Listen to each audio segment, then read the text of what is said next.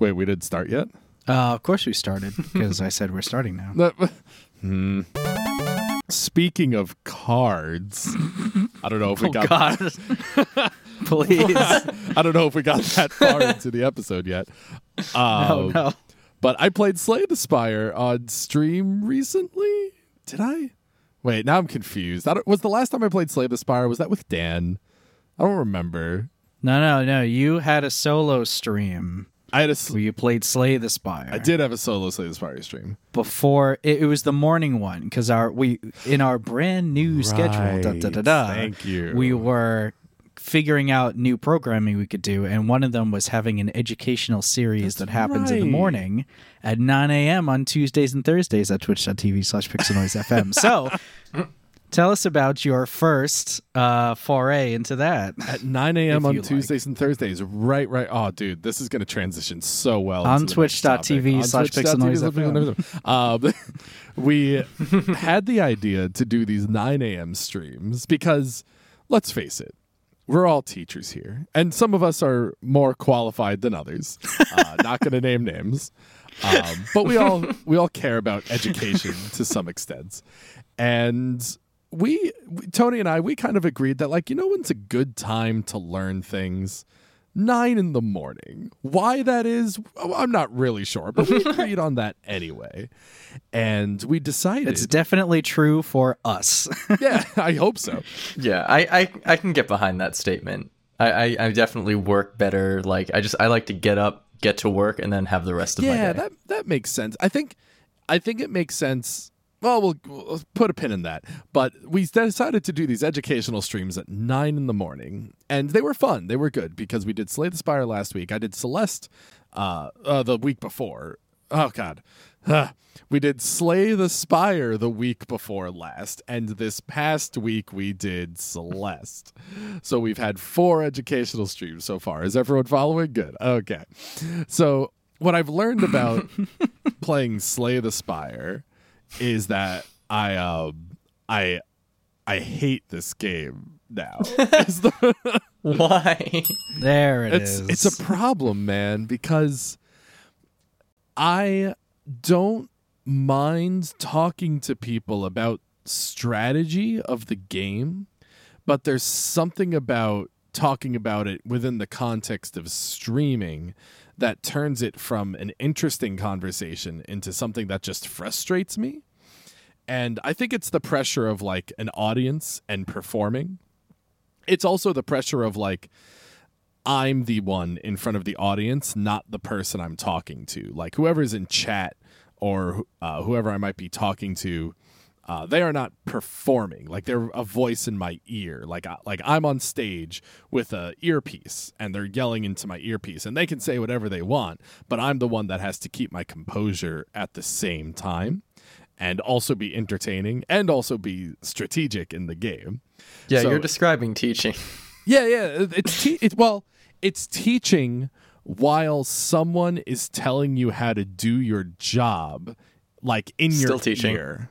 Still, Yep. God, why the f- do you do this job, man? This sounds horrible. oh my god. Um, I've gotten very good at ignoring the voices of like Betsy DeVos in the back of my head. Just the just the inundating voice constantly going.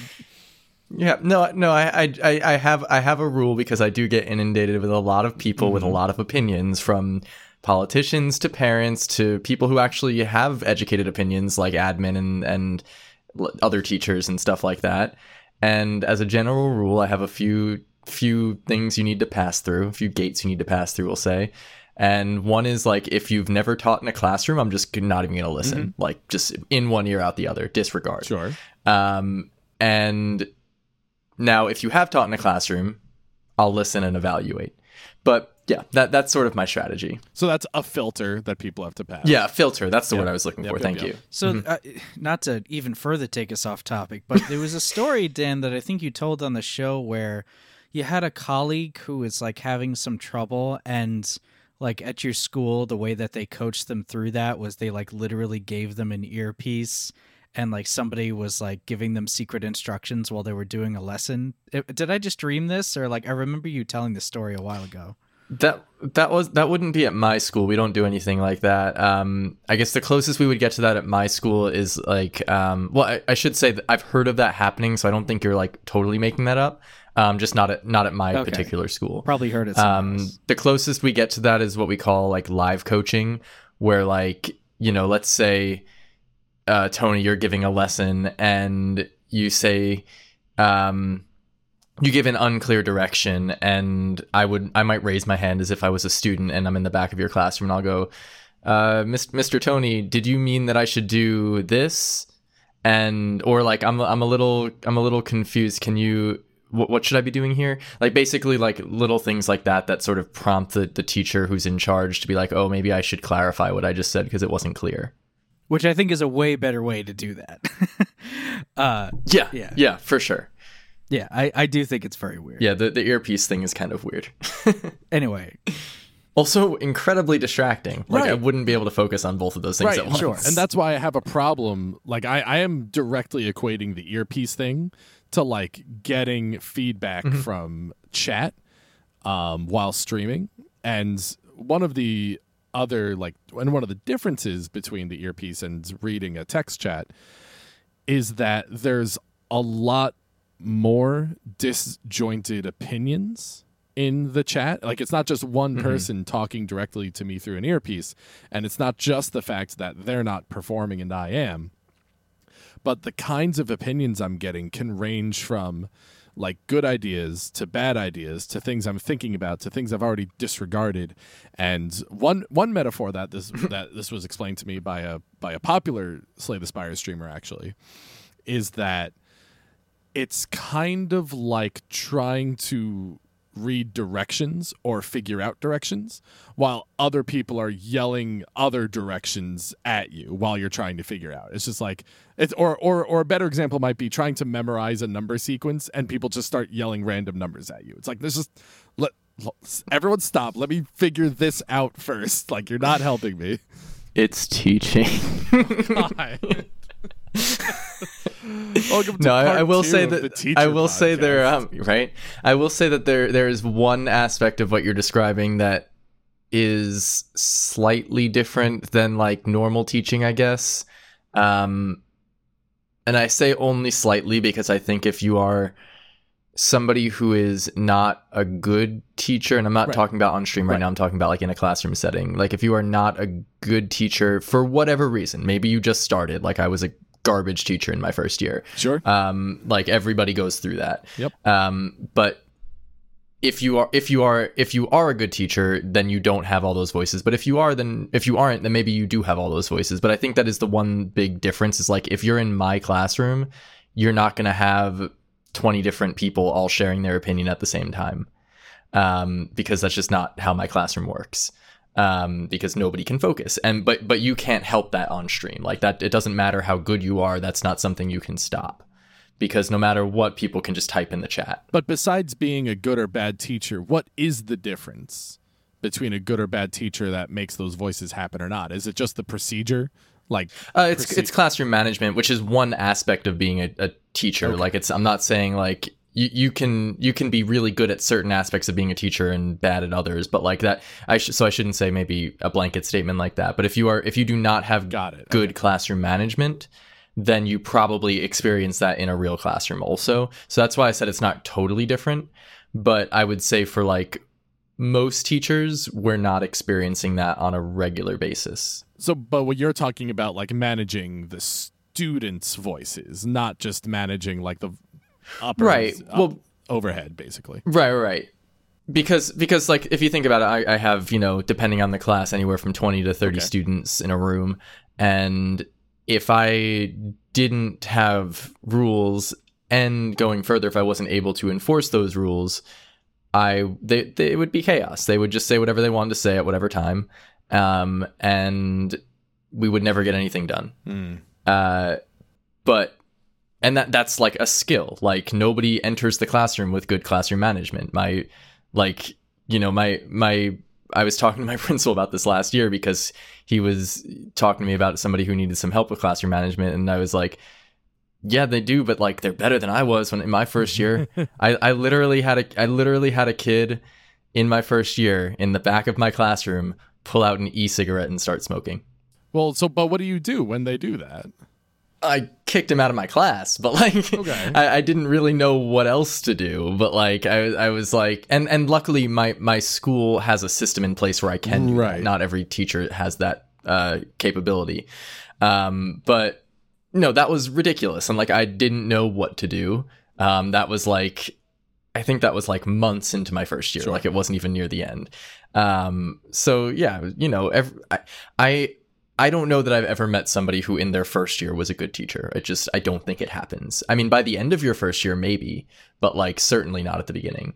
Um, so I definitely yeah, and I definitely think there's a lot of parallels between to try and get us back on track between um I'll ruin that in a second. uh, the teaching on Twitch. No, I'm no, I'm I'm I'm doing that for for your sakes because I'll talk about teaching all day. um, but uh, I think there's a lot of parallels between teaching on Twitch and teaching in the Sure. classroom. Um, and I'm just saying, I think that's the one aspect that, regardless of how good you are, I don't think on on sh- a stream that's something that you can really get under control because people can just type in the chat however that like as often as they want to um, and it's not like they have to raise a hand and it's like there's no there's no procedure there. They can just say whatever they want whenever they want. And you know you can ban them if they're ridiculous and awful but like for for the most part they're not and they're able to just spew their thoughts into the internet. Yeah, I mean, quickly on that, we do have some tools to control some of those things. Like we can use slow mode so that you can't chat more than, you know, once per however many seconds.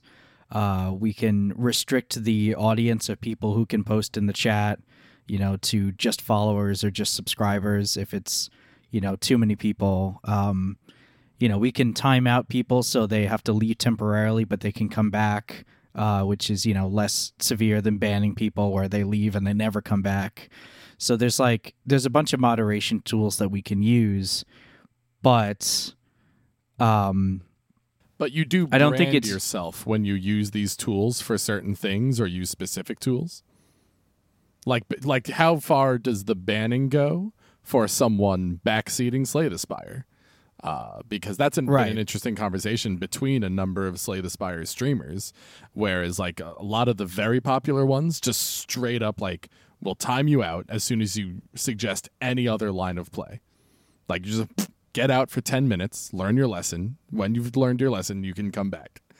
like and the lesson is how dare you tell me how to play. Yeah, I, I don't know. I feel like that's excessive. I don't know. And maybe and you know maybe they're dealing with it more than I realize, Yeah. and it's like, uh, which and and maybe it's more distracting than I realize. Yeah. Like if they, you know, uh, so I don't. So I I don't just know. said three But- Yeah, Uh, I was just gonna say it's all a matter of scale, and this is something that actually uh, I was learning about this week as you know as I was seeing this happen and hearing about this happen. Mm-hmm. Yeah, and yeah, the everything you just said, Dan, is correct. Like it seems like it's too much of uh it seems too heavy of a hammer, but it does depend on scale, like you said, Tony. And it does actually reach a point where there's like two there's two things that happened where one is you choose to uh, make a rule where as soon as someone uh, suggests a line of play, you time them out, and then after a while, people just stop doing it because they've learned. Like the like the community does eventually learn, and then someone new walks in. But you know, every time someone new walks in, there's a rule that you have to click through. Uh, and in the rules, it says like, by the way, we don't do backseating here, and if you do, you're gonna get timed out. Like we let you know up front. Um, and yeah, the, and this, but Yeah. the scale thing is definitely real, and the distracting thing uh, from having streamed Slay the Spire now is like, it's so real, especially because playing like a game like Slay the Spire in particular, um, it's in order to like optimize and like to organize all the strategy like you're constantly keeping track of so much other information that it again like you're trying to mm-hmm. read directions and someone yells other directions at you. It's just like i have so many things in front of me let alone people telling me more things behind me. Like it's not helpful. Even if you're right like it just it turns my brain into a puddle and now i can't make any decision so thanks for mm-hmm. nothing. Like that that's and and that's the problem is that it creates like a resentment. And that's why like people are very hard on it I'm interested to hear your thoughts on this then, because my my immediate, I guess, inclination would be to like if somebody mm-hmm. did that to me, and I, I'm also I'm not I'm for for like a lens to view this through. Like I'm thinking about it like for a channel of our size Right. that you know is is not doesn't have hundreds and hundreds of people in the chat. Like if somebody were to if we had even a few people um trying to backseat and like I was the one doing the educational one. Uh, my my inclination would be to try and respond to those people and say like here's why I w- I agree or don't agree with that. Because like it is an educational stream. Like I'm also not talking about just like a playthrough. So is there a reason you would or I- wouldn't do that? So for example i'm not one of the big slay the spire streamers. So i've learned a lot from watching these streamers and i can say all this stuff about how to use moderation tools and i can justify their decisions. Uh, for our stream personally like i've never been one of the big slay the spire streamers so i've always allowed backseating and yeah, and you know part of the consequences of that is I don't enjoy the game anymore. And and trying to figure out why I don't is interesting to me. Um but I still don't think uh, I was i i'm still okay with that decision because uh, I do want it like I do it is an educational stream. And for that reason taking the input and you know even if I that means like stopping play for a second taking the input and you know working through it i think is valuable and is something that i even would want to promote when i do when i have streamed uh, slay the spire uh, exactly because it is an educational stream. Now again there's a s- difference in scale here and it's not just number of people but like if someone asks the same question or keeps bringing up the same point like it it can get annoying quickly for stupid reasons um yeah but- you're describing teaching again yeah, yeah, all right, fine, fine, fine. I'm a teacher. I get it. Fine. Everyone tells me I'm a teacher. All right. the the amount of times I've had kids ask me the same question, or even like we read through the, directions, and then a kid goes, Right. "Wait, what am I supposed to do?" I like that's that's teaching. Let me sum up my opinion here by saying I'm a big believer in there's no such thing as stupid questions. I'm not. Me, me neither. To be fair, but when I'm a what? hold on. but when I'm a teacher, it's not productive for me to say there's no for there like your question is stupid. Like that's not helpful. Yeah. So Right, I, I, right. No, th- there's there's a way to there's a way to make a kid or or not a kid. There's a way to make a student realize that their question is not productive and may or may not be stupid, but may, is not relevant. And also, like And an example um, of that and would be they weren't paying attention and you just asked a question that is now stupid. So good job on you for not paying attention. You just embarrassed yourself. And like that's and that's a lesson in and of itself. So and this this is this is more for like the quote unquote real teachers that may or may not be listening, not so much for like streaming teachers. But What? like I'm not the- a real teacher. well, I mean like I don't this wouldn't work on fine. stream, I don't think. Um and it, I don't think it would work for like Slay the Spire. But like if you are if you are teaching if you are teaching like like a in in a in a classroom setting or like even a virtual classroom setting or whatever like with with students who are their only job is to be there to learn. They're not necessarily watching for entertainment or anything like that. Um so the the teacher pro tip i would give to that is like you know let's say i read the directions johnny says but what am i supposed to be doing? Instead of me looking at them and saying wow that was stupid or looking at them and being like i just read it. Weren't you listening? I can what's what we what I don't know if this is like a my school thing or like a teaching thing in general, but like what we call a cold call, which is exactly what it sounds like, where you call on somebody without giving them warning. So I would I would say, hey, Tony, what can you can you let Johnny know what we're doing? And that would do two things. One, it would save me from repeating myself and getting annoyed. Um, and it would allow me to check if my directions were clear and Johnny wasn't listening, or if Ooh, my directions good. were just That's unclear. I like I like I like that extra bit of like it kind of pushes up against like oh maybe I was unclear. So if I take like a random person, Yeah, and and that's something that's something I get on teachers about all the time because like as part of part of my job as as a grade level leader at my schools, I have to coach other teachers, um, and something I get on them about all the time whenever they, I hear like oh you know like these these kids are just not listening or like oh they're they don't like I've heard like oh they don't want to learn this uh, like they're they whatever like all this stuff. Um like my first my first thing I think about is like are they not listening because they don't want to listen or are they not listening because you're not um engaging them? Like uh, do you do, do you give them a reason to listen? Like are, are are your instructions clear? Are they trying to follow your instructions but they just don't know what to do um like i think like 90% of being a teacher is just being reflective about like what you probably did wrong um because you know from what i've seen is in like my now you know i'm closer to a decade than i am to zero years um uh what I've seen in, in my years in the classroom is like for the most part, you know, there's always going to be one or two kids, but like for the for the most part, like kids want to learn and they want to be successful. Um, so if they're not, why? Like it's it's usually it, it's usually not always, but usually it's not because of what they're doing. Hmm, that's in, And it may not be because of the teacher either. It could be because of something completely Right. outside of our control. Um, like it could be something from their home life or whatever, but it's it's 99 times out of 100 it's not because the kid is sitting there saying I, d- I don't want to learn. so that's interesting because I just quit a job where I was uh, teaching groups of kids. And for a lot of reasons, my situation was unique because I always got a different set of kids. And like you had mentioned earlier, you had the ability to kick a kid out of class. And I don't feel like that is like a leverage that I had on kids when they were misbehaving. It's like I can only remind them that they're misbehaving, but like not actually, there's no consequences to those actions. And I couldn't prove that there were. Um, So like as like as a teacher, I felt like the best that I could do was just make it even more boring for them. But like if you're gonna misbehave, then we're just gonna sit here and wait until you're done. And how'd that go for you?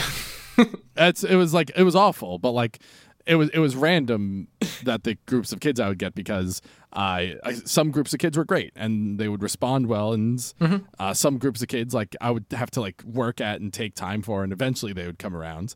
Yeah. Um, and and I'd, I'd be willing to kids bet that you would be able to describe how good of a teacher their main classroom teacher is by the group of kids. Hmm. Hmm, I'm not going to say anything bad about anyone else just yet. I, j- I only just quit. I'm still like I'm not too I'm not too liberal with what I'm going to say about them just yet. and and I sound like I'm being harsh. I don't like I'm so. not I'm not trying to throw people under the bus and say like oh they're a terrible teacher. Like we all have stuff we're working on and for I would say a lot like a, a, probably a majority of teachers the the main thing that they're struggling with is classroom management. Sure. Like it's I think it's incredibly rare because in in my mind like there's there's two as two maybe three aspects of being a teacher like in in terms of like over like large umbrella sub like things um and it's classroom management and instruction and then maybe you know like data analysis if you want to go there. Um but like most teachers are pretty pretty decent at the instruction part. Like people don't get into into teaching without knowing the subject they're teaching usually. It's it's the it's the getting the kids to sit there and listen to you is the hard part. So this is why I think I think the classroom management in teaching is exactly kind of the same metaphor as like development and polishes for video games. yeah just just like reel me back in Right. whenever i go too long no, no, because this is actually this is something else I wanted to talk about because I had just played Thomas Was Alone on stream, which is a game by a developer who I really like, and I don't like him because I think his games are good. I like him because I've heard him talk and I think he's fascinating. then I decided to pl- start playing his game, so I started pl- with Thomas Was Alone, and I was able to beat. The game is about hundred levels and then has an additional 10 or 20 or something after that. Um, and I was able to beat all of that in like three to four hours. And one thing that I thought was interesting was, oh God, there was a lot of interesting things. This game came out in 2012, let's say. I don't know. but the game came out a while ago. And it's, I, it's funny because I ran into, um, uh, what's it called? Uh, voice acting. What's the word? Dialogue, voiceover, voiceover? No. What's the word I'm looking for? Voice acting. No, not voice acting. Yeah, vo- voice Uh, acting is the like thing. Is that what you're talking when about? they're like when it, when it, when a movie opens narration that's the word i ran into narration right away that's the word i was looking for english is easy so i ran into narration right away in the Hmm. game and i thought that was interesting because i've always had this or i've had this opinion for a while that narration's kind of like a very boring way to tell a story um, and the narration starts with this British voice actor, um, and I say that like, you know, it's very pretentious, uh, which is Mike Bithell's Yeah, words. You Brits. That's that's Mike Bithell's words, not mine, by the way. Uh, he called his game pretentious, so I'm just quoting him uh, because he has a British voice actor, and the first words are like, "Thomas was alone." Well, that's an interesting thought to have for Thomas, isn't it? And it's just like, yeah, and they went on and on and on. And I don't want to rag on the narration too much because I did reflect on it afterwards and think there were uh, points in the game that the narration did inform my opinion of certain characters. Now, I do need to point out that when I say characters, uh, this is a game about a couple of differently shaped squares and rectangles. Um, but every square and rectangle is slightly different in shape, and they are all and they all have a different color as well. So those are already two ways that you can differentiate them. Uh, but the narrator also gave them a name. The narrator also gave them personality. And personally, I was I'm always hoping for like getting those details through the gameplay instead of you know being told these details. It's like it's uh you know Sarah was Sarah's very bitter, and it's just like all right, so what? Like, I, I would like to play a game and find out, like, and like through the gameplay, like Sarah is like resisting solving the puzzle because of something that happened, and then I can like figure out, or like I can realize that she's bitter or frustrated through the gameplay. Uh, but anyway, that's more a side thought. Um, my point is that the game ended up being a lot more of an interesting puzzle game, kind of like The Witness, where the puzzles didn't really just inform didn't really inform the story as much as the puzzles were just interesting in and of themselves. And a lot of the story not all of it, but a lot of the story just came through narration. But unfortunately, there was also a lack of polish that the game had, where there was like these weird sound effects. Uh, the volume, the the music in the backgrounds uh, was this running track that slowly changed over the course of the entire game, but never stopped. Um, but as it changed, it also got louder, and it got louder to the point where uh, the chat uh, the, on stream, like no one could hear me talk anymore. And I turned the volume down to its lowest setting, and chat could still couldn't hear me talk anymore. and it was just absurdly Wow. loud. And I'm just like, this is not a pleasant experience. Like you know, like it, like it's loud in my ears. Like I'm constantly turning down my own mic, my my own volume in my ears. Mm-hmm. And that lack of polish didn't ruin the game, but it did expose the game a little bit. Like it, it was clearly like, you know, this game was clearly self published. This game like it, it could have done with a few more rounds of uh, quality assurance. I, I also I'm not sure if that is a comment on the fact that it's self-published because I actually experienced something similar with a Netflix show recently, um, where uh, I texted a friend of mine and I was like, I, I like this show a lot, but the the uh, fight scenes are obscenely loud, like to the point to the point where like you know, I think my TV was on like 35 volume or whatever, uh, like while I was watching. Yeah, sure, maybe I don't know. Um, it was on like 35, we'll say. Um, and for like the the main bulk of the show, and then the fight scenes would come, and I'd have to turn it down to like five because it was just so loud. Um, and I also viewed that as like a an oversight. I was like, "There's no way." Like, I'm sh- that this must have been on purpose because this is a f- like it's Umbrella Academy if you're familiar with it. Like, this is a, a big Netflix show. Um, uh, it's good if you haven't watched it. It's it's a non comedy that actually got me invested Wow. in it. It's about like mostly superheroes. Um, it's based on a comic by uh, Gerard Ray, uh, Gerard Way from uh, My Chemical Romance. Um, but it's uh, uh, yeah, like I was, I was like, you know, this must have been a choice. Like this is a a, a big budget Netflix show, but like it just it it made me.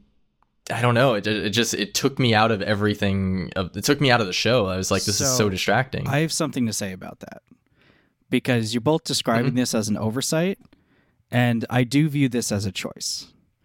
Uh, like if we're talking about, so in sound design, we call this dynamic range, uh, which is the amount of contrast between the loudest sounds and the softest sounds uh, within a particular audio track. So, in both of these examples, in the game example and the TV show example, they have high dynamic range in their sound. Uh, this is also true of imagery, right? When you look at an HDR picture on an HDR display, the contrast between the brightest, most vibrant, saturated parts of the scene and the darkest parts of the scene uh, are much more, much more literally contrasted from each other than uh, in a standard dynamic range picture.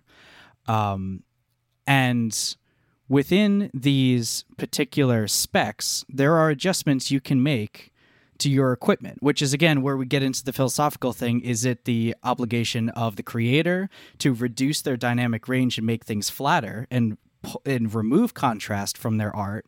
Or is it up to you to set your equipment for viewing the art so that it's within a dynamic range you can accept. So, for example, with picture, you can set your picture settings so that the brightest parts of the scene aren't brighter than you want them to be. So it's not like, you know, burning out your eyes because because modern HDR displays, like if you see a sunrise, like the sun can literally like make you squint. So they get so bright. Um, similarly with sound, you can set the dynamic range of your sound to be uh, in many games to be wide or medium or small. They have different gradations. Um, like in uh, like if you're watching TV shows on an Apple TV, you can always in your sound settings in the quick menu that comes down from the top, you can choose whether you want like limited dynamic range or full dynamic range, which you would want to choose because if you're watching a show late at night, maybe, or you have something on in the background, you probably want limited dynamic range. But if you're watching something and giving it your full attention and you want the full contrast, then you want to hear it in full dynamic range. So, um, I just want to make the point that the controls are there, and having more contrast in your sound or your picture is not an accident. It's a choice. And if you don't like it, you should set your equipment differently, in my opinion. Yeah, and I I originally thought it was an oversight. I, re- I realized not that I thought it was an oversight. Like I knew it was on purpose because it was every fight scene without fail. Um and I just found myself wondering why they went so far with it because it was to the point where like the the level my TV volume needed to be on to hear the dialogue was fine. That it was a normal volume, like it was no different from any other show that I was watching. And then I was like, I need earplugs when I'm watching the fight scenes. right. Like I'm not in a movie theater. Right. this is if you re- ridiculous. if you reduce your dynamic Um, range, then you don't have to adjust your volume as much. Yeah. Also, people do have home theaters. You know, uh, some people do want Yeah, that big of a range so that when they play it on their, you know, 12 speaker Dolby Atmos system, that they hear it, you know, that they hear a contrast like a movie theater. So, like, it's, you know, I would say it's better for that data to be there and you can turn it off rather than have that data not exist for people that want it. You know what I mean? I guess I just don't know how to turn it off on my TV. I'll have to look There, through the settings. right and it's different it's Right. different depending on how you're watching but uh yeah. Right. And that's, I think, an important point here because not everyone has the tools to make these changes. Not everyone is certainly aware. Um, and in my case, I mean, my very specific case, I had a very specific example. Um, but there's no way I can easily, well, there's no way I could have anticipated this problem. Um, except to say, like, from here on out, I just have to make sure that I have the ability to do this in case any game ever does this ever again. Um, but in my case, I had like there would there would be two knobs that I have to turn, uh, which is the volume in my ears, but also the volume that I'm outputting with my voice to my stream as I play this game. Um, but it's not like I can anticipate it with this individual game because I don't want to. I don't want to know what this game is going to do. I want to go into the game blind, uh, which is important uh, to my experience. And the other thing I would have to do is be aware that it is drowning out my voice. Um, and these are all like different tools and features that I need to have. Um, and it's difficult in order to uh, do that and I and I agree. Yeah, but streaming is hard. Like this is just a part of like getting the balance right. It's just a part of streaming, and you just need to know this. Like, I mean, you're not your your use case if I'm streaming the game is not the typical use case of I'm just a solo player playing the game.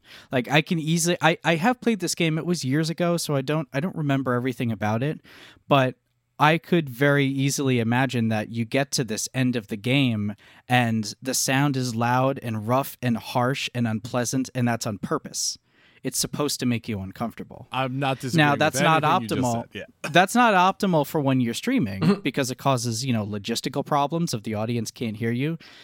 But that's why, as a streamer, you have to limit your dynamic range. Like, I don't think the argument should be that the game shouldn't have made a bold statement because you need to balance your audio better. That's mm-hmm. not- right, which is not the argument that I was going to make. Let me work backwards But here. the for, game designers need to anticipate Alex's Oh, needs. Boy, come can on. we work backwards for God's sake.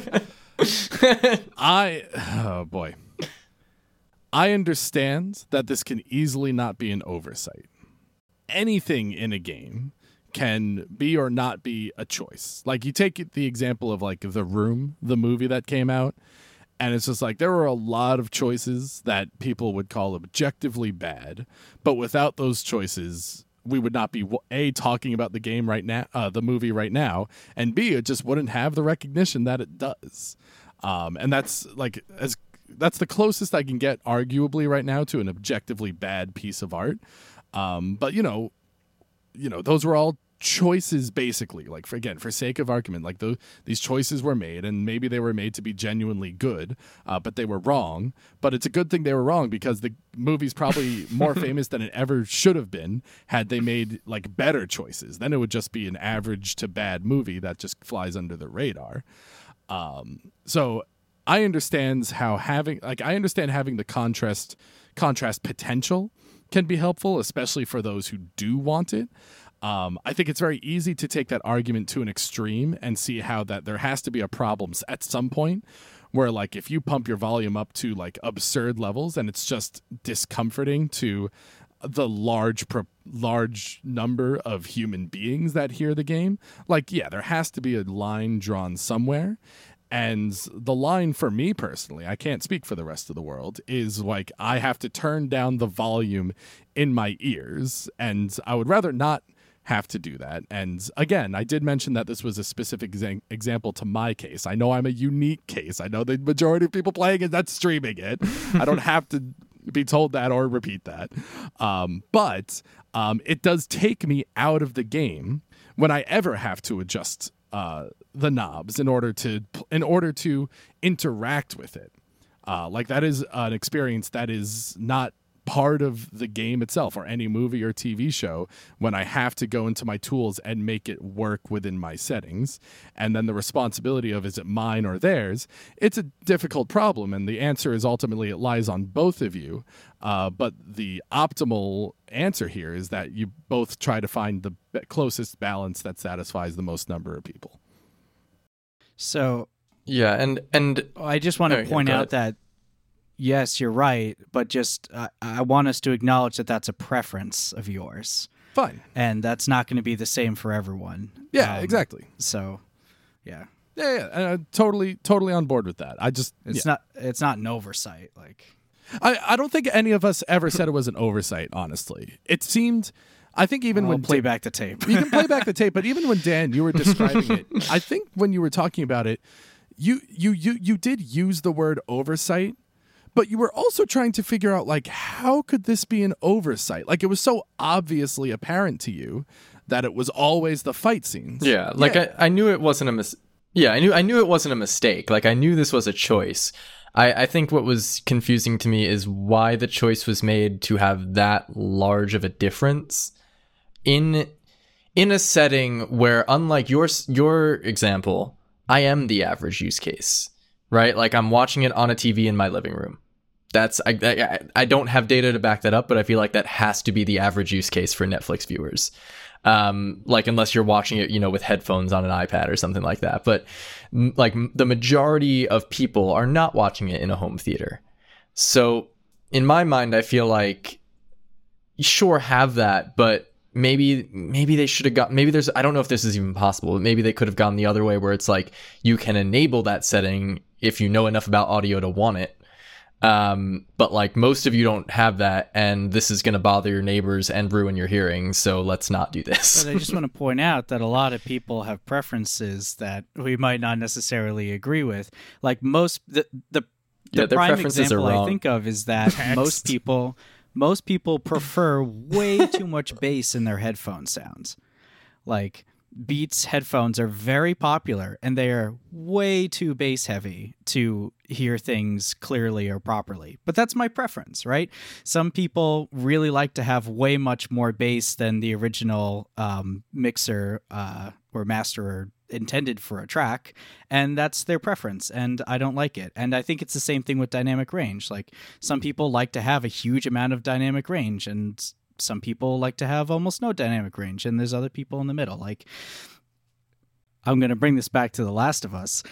What a great thing about onboarding in The Last of Us is they make you go through those settings before you start the game. They have you calibrate the picture, they mm-hmm. have you choose your sound output device and your dynamic range, all while you're setting up the game before you get in. They make you walk through that and set that up so you go in and you have a good experience. So, like, again like as as far as like raising the standard of what i expect like I, I i'm a person who automatically when i boot a game for the first time the first thing i do is i go to the options menu and i read the options We know. most people don't do that that's not the oh, typical we use know. case. Right, that's not the average case. but it is what you do if you want to have an experience that's tailored to what you want. And so, like The Last of Us made that experience the default by making you by default go through the options menu and then you get to play the game. So like I, I will I will say that there's different choices they could have made here, and I will accept the argument that maybe by d- like a limited dynamic range should be the default because maybe that's what most people want. Um, but it's just one of these things where I'm just going off conjecture. Uh, maybe more people do like huge dynamic range, maybe because you know a lot of people like too much bass in their headphones. Like, All, all I'm saying is that when people make these decisions, they th- they should think about what I specifically want and do that. so what I think is fair to say is that one of the points, uh, Dan, about your experience with this is that you don't experience this very often. So this is an outlier. No, it's also it's also worth noting that when I think back to when I said what show I was watching, I mentioned that this is a non-comedy show that grabbed my interest. So most of what That's I'm true. watching is comedy, so there's not a lot of That's fight scenes. Um, so I don't I don't have a lot of experiences with shows that do this, right? uh, or with with shows that even have the option to do this. I should say. Um, like you know, the the office is not going to crank the music up when we go into Michael Scott's office. Um, like it does, Yeah, just what doesn't make sense. what a choice that Um, is. I, I, w- I will say that from what I've seen in my very limited exposure to these types of uh, this type of media, um, both in TV shows and movies, it does seem to be pretty common. Um, I've noticed it in movies as well. Um, I definitely have seen more action movies than I have action TV shows, um, and it from you know this is anecdotal and even worse not something i was actively focusing on the t- uh, on like when i when it happened so like but i feel like i remember most action movies crank up the the volume during the action during like the fight scenes wow. Yes, uh, I- I I would agree. I think that this is something that is definitely um, more normal than you might expect for genres of media that you don't normally consume. Uh, granted, if you're saying like the difference in the contrast was between like a level 30 on your TV and a level 5 like that, Yeah, that it was absurd. that is that is a larger than normal contrast I will say but I will say that it from you know I do watch more like dramas and action and things like that and there there is there is a lot of uh there, there, there is a lot of contrast yeah, this um, this one was a particularly like a lot. Like I, the first time it happened, I like jumped off the couch. I was very Right. very startled. And the thing is, I like high dynamic range. You know, I like I think it's I think it's cool if I'm watching a piece of media and it actually surprises me. Uh, or there's a huge contrast in a scene and like the sunrise makes me squint a little. Like I, I like that experience. Not everybody wants that experience. That is cool, the sunrise one. Um, and I, I, I, I liked being, I like being surprised by media, but I don't like being, I don't know. I, th- I feel like I'm gonna differentiate between like surprised and shocked. Or also Like, uncomfortable. I, I like, Again, startled. yeah, like, Startled. like I like a, yeah, startle is a good word. Like I, I, I like to be surprised in like, oh, I didn't see that coming. Um, but I don't like to be surprised in like, ow, that hurt. Yeah, like I, Um, I'll also say that you know, like I, I just said I, I like higher dynamic range, but also I believe movie theaters on the whole are too loud. Like, Mm. Yes, I, I would agree with that. like in in the before times when I went to movie theaters, I do like going to movie theaters, but uh, you know, it's it's just generally too loud. And then it's like, well, I could wear earplugs, but but earplugs don't earplugs don't just limit sounds like they also reduce dynamic range because they have different sound isolating properties at different frequency bands and it's it's a whole like that that's a whole different topic so like i usually don't wear earplugs um but it's just yeah it's just, i guess i'm just saying it's all a matter of degree and uh like especially with movie theaters being so loud I like I feel like I feel like the general preference is people like these kinds of media to be like really loud and in your face.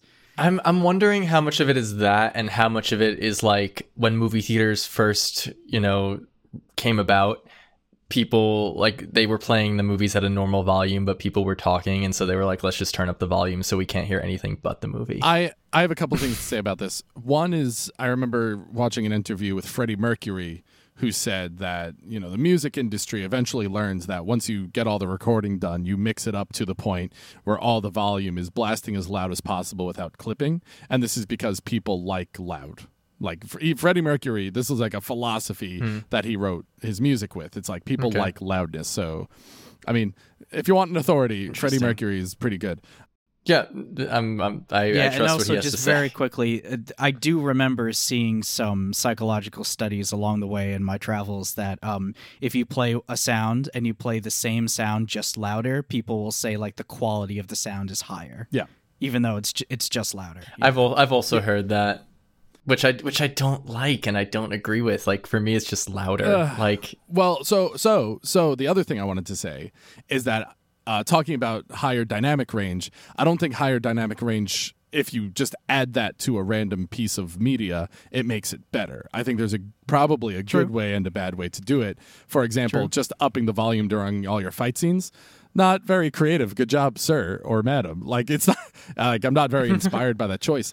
Unlike um, forgive me, I'm about to compliment Star Wars here. Worse, I'm going to compliment Star Wars The Last Jedi. Um, but the most impactful thing I think I've ever seen in a Star Wars film ever was the scene, spoilers, is the scene where, oh, what's her name? Purple hair. She warp speeds. She warp speeds a ship through the Star Destroyer. The silence. yeah. Yeah. yeah, that was right and that's a very memorable moment and the and the dynamic range is Mm-hmm. that the sound cuts out completely during this very like Yeah. loud visual moment and then comes back in and that's a that was a beautiful use of dynamic range and i want as much dynamic range for that moment Mm-hmm. as possible but like the fight scenes go f- yourself like sorry like you're just making some dumb netflix special like please please please do not make Yeah. my casual viewing uncomfortable Right. Like I, I get them wanting to make the fighting louder because fighting is louder than talking. Um, but like it should be like margin in my opinion, which I think is right. it should be marginally louder. not Not 700% louder. Not like ear bleeding louder. Yeah, because the because the conversation and, and, Tony, it's interesting hearing you talk about you know these like the like putting like uh, I, I want to say too many things at once. The putting the tools in the hands of the de, of the designer or the audience. My my answer is always going to be like it has to be both. Like the audience can never just say like you should perfect it to me, uh, because that's impossible. Like every single viewer or Pretty sure I just said audience that. member. So stop it. That's- every audience member has a different like system uh, so they so a designer literally can't balance for all of them but i do think there's a responsibility by the designer to balance for as many of them as possible like they can't just crank it up like really loud for people with shitty speakers and then it's really low for uh and then it's like normal for people who just have bad speakers that don't play very loud. Like that's probably a good experience for them. But the no no designer should try and appease that audience. Like they they really need to aim for something roughly close to average and then play with any extremes of it above or below uh, using just creativity. I think that's probably this the simplest description of a way to handle it. And on this point, I really want to bring up again uh, another reason I'm excited for PS5. Sure, sure, sure, sure. they they're supposedly going to have a much smarter sound system that's going to dynamically adapt to your sound setup Uh, and Yeah. make Very and compensate for these kind of choices. Because you have choices the viewer's going to make and you have choices the designer makes. And PlayStation has actually taken it upon themselves to try to be a more responsible bridge between the two and say how can we use our tools and how can we make our machine you know our delivery device more intelligent Yeah. and you know try to serve the needs these sometimes opposing needs of these parties even better so just like just a quick thing like it's the, the, sound on the PS5 is very interesting. Go back to listen to episode Right. whatever in the show notes where we talked about it. in the announcement for the PlayStation 5, there uh, was a lot of time devoted to talking about the technology uh, that they're implementing to improve the sound quality. Uh, specific, I think that's why. Uh, I, I shouldn't say anything in uh, in detail, but I think that part of it is why they're including the headphones with it. They're doing. Never mind. Cut all this because they're doing some crazy nonsense with like headphones and spatial. Tony, take the wheel. I don't, you, you know what I'm talking about. so they're they're developing technology to come up with um, a unique or or not unique, but like a set of head um, what are they called? Head related transfer functions, I believe. Uh, for Sounds good to me. Because uh, so the the really quick version of this to summarize is like pe- everyone has different shaped ears and so everybody um reflects 3D audio around them in the real world Right. into their eardrum differently based on the unique shape of their ear. And um you can graph this like basically what your signal attenuations at different frequency ranges have to be to properly locate sound. And it's different for everyone.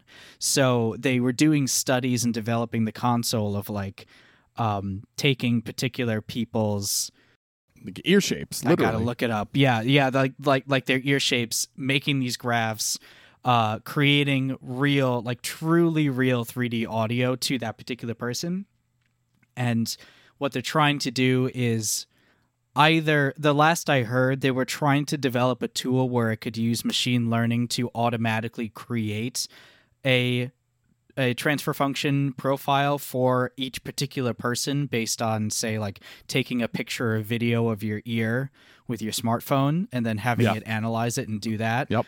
um Literally, yeah.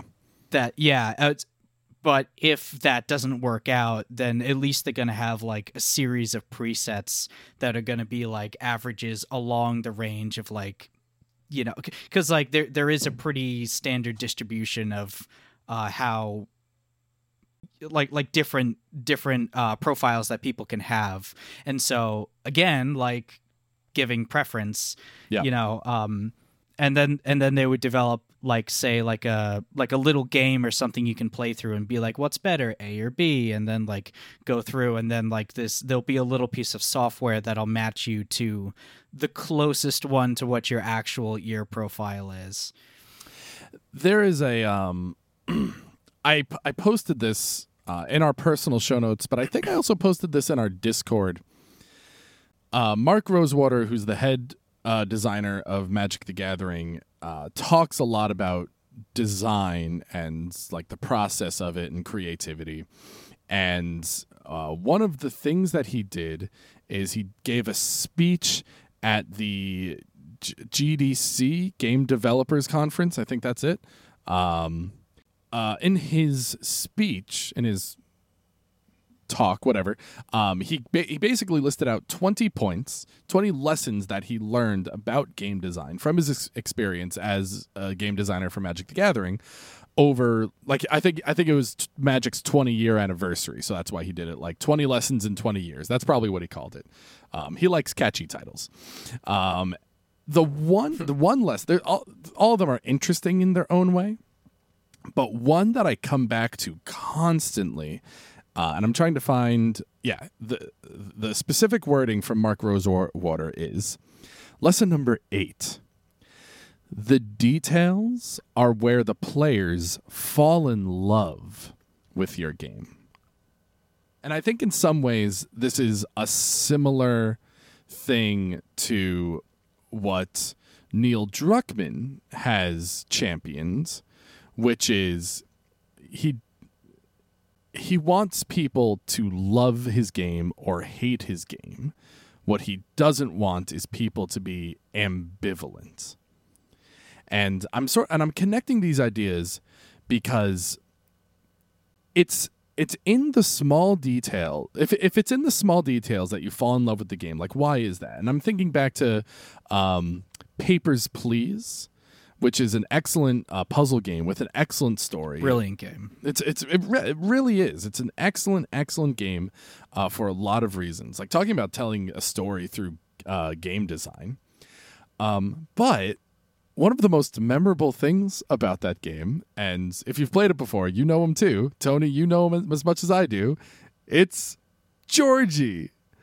Everyone loves Jorji from that game. Who's Jorji? He's this recurring character who uh, like the puzzle game is whether or not you should allow someone through the checkpoint into this made up country. That is the puzzle game of Papers Please. Is that you're running a checkpoint for a uh, a border, and these people want to come in, and are they allowed to come in with their papers? So every so every time someone walks up to the counter, you say papers, please, and then, then you do the whole thing. And Jorji, he keeps coming in with like hands drawn passports, and he's like, "Oh, you don't like that one? All right, I'll come back with a better one." And then he comes back again with like a passport with like the picture of someone else on it. He's like, "Okay, okay, I do I do better next time." And he runs out. He comes back, and then the last time you see Jorji in the game, he has a real passport, and he has all his paperwork sorted out, and you finally let him into the country, and it's such a glorious moment. Now. you let hundreds of people, like faceless people, like all all these people into the game. But Jorji, Jorji, I remember partially because he comes up a couple of times, but he's still a very small part of the game. But it, it's that's that's what Mark Rosewater means when he says it's the details that make you fall in love with that game. And if you add those details as a developer, if you add those details as a designer, you have an opportunity for your game to be beloved. Or there might be a detail that someone hates, like someone, like even in Pokemon. Like Pokemon has this, like, who's your first starter, Dan? Uh, in which generation? Uh, Gen 1, obviously.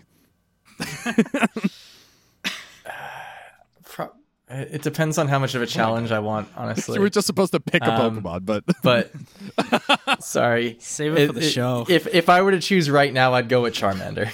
See, Char- see, Charmander's dumb. You're supposed to pick Squirtle. Squirtle's the best choice. No, I want I want more of a challenge, and the way to make that happen is to make the first couple of gyms harder because after that you you have too much variation in the team and you can is- beat anybody. But this is exactly the point. Like some people love Charmander, and then so, some people hate Charmander, and then you try and say no, Charmander's the best. Like you have this banter that's it's a it's it's tribalistic, which is why it's uh, kind of unfavorable and uh, why why like that's the that's a bad road this can go down but if you're encouraging that kind of conversation or banter like you're encouraging like emotion and ultimately like passionate conversation and these are the things that can really um, make you stand out in your design um, which is I'm not going to say the star the new Star Wars trilogy was bad on purpose, but I am going to say those movies were very successful and there will be more because of it no matter how many people wrote ba- damaging articles about them. like the, like this is exactly the point. it all depends on how you define success. Bad publicity is good publicity. like it keeps coming back to this. I mean, in in America, success is money, I guess. Well, that's so. That's one determiner of success. Absolutely, no argument there. What were we talking about in details? Development oh, details. and polish in video games. All right, the, right. So the PlayStation Five. That's right. Now we're back. Okay, we did it.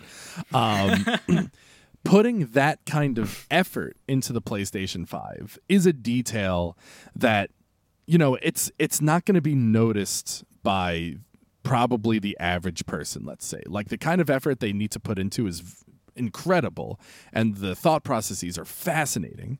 But like we're we're we're a very niche podcast in this way where we do care about these details and these things do interest us, but the majority of people will probably miss this.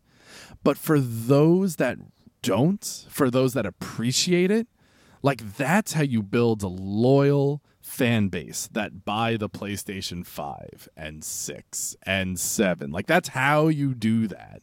And so long as you have people that are willing to like stand up for you and come back to it and like, you know, and and love your game or product or media or whatever you're putting out. Like that's how you build a foundation of success. And you know, there's there might be balance but Xbox One X series, whatever it's called, the new X rectangle.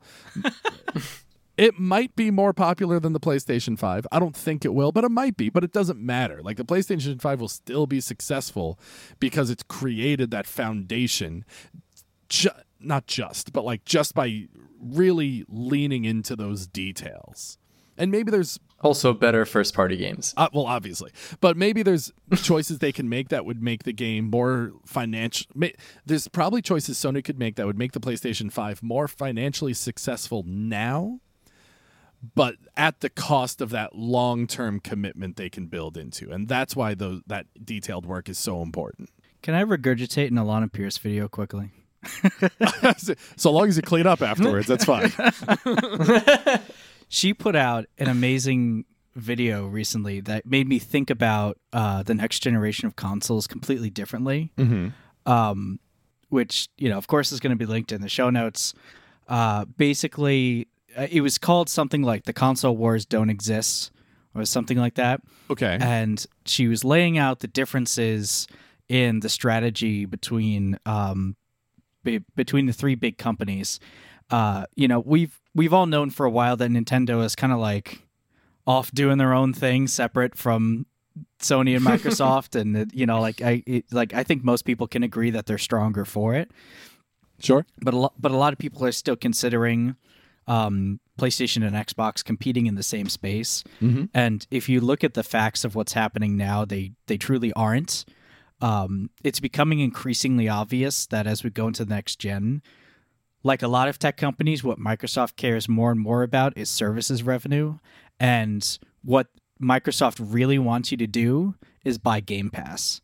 And yeah. they're putting a ton of investment into Game Pass and they want you to be a reoccurring subscriber. And they it's obvious they're caring less and less and less about the old model of you buy our console and you buy the games for the console and you buy the third party titles for our console cuz it's in our living room. You know, it's like it's it's just it's honestly becoming clear that like you know, and like the lack of exclusives I think is is a big uh indicator here. You know, like the big one Halo got got delayed and I know there's reasons for that, but like it might not launch with the console and like just But that but that doesn't tank them at all. Is the point also? No, it doesn't because if you look at if you're just comparing the strength of the exclusives between Xbox and PlayStation these days, PlayStation isn't is so obviously the winner that it's like why would anyone consider buying an Xbox? Well, there's a there are some exclusives that people care about, but there aren't as many. Um, but B, if you have a PC and you're on Game Pass and you can play the same games on your TV and on your PC, and like that whole systems integration and investment in their service is what they're mainly interested in. So, like, in that way, Xbox is further differentiating itself from Sony and.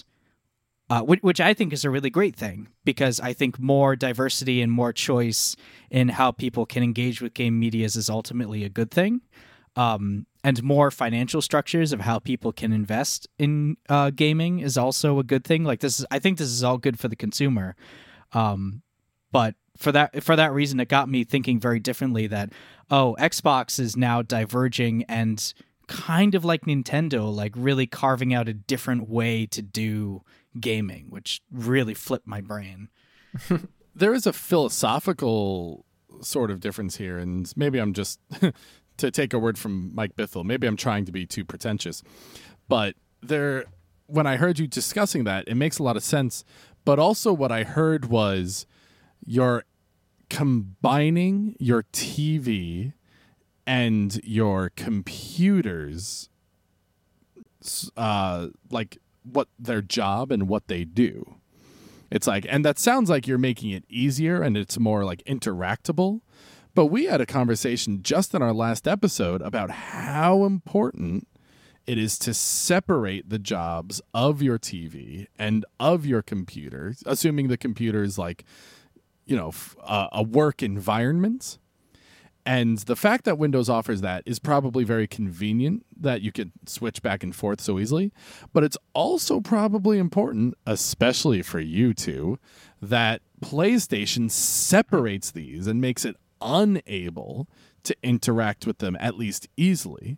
And that separation is part of the selling point of PlayStation. Mm-hmm.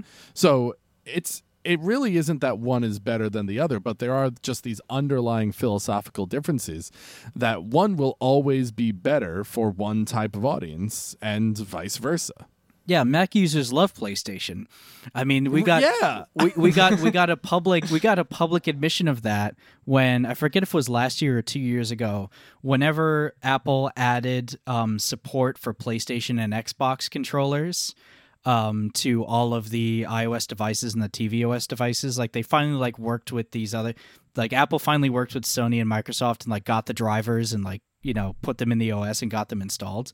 And they announced this on stage, and they announced uh, I, I think what they said first was uh, like you know now we're adding support for Xbox controllers. And I was like yay.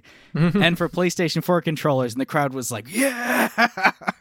Like like this crowd this self-selecting crowd of right, Apple exactly. fans like clearly were way more excited about the uh, about the PlayStation controller. Hence they knew and it sounds like Apple knew that too based on the way they presented it. And like they and like some of the executives were asked after the show like like uh, like like about that like oh there was there was clearly this difference in the audience reaction. And then you know whoever the executive was had to give this PR answer like we love all of our partners or something like that.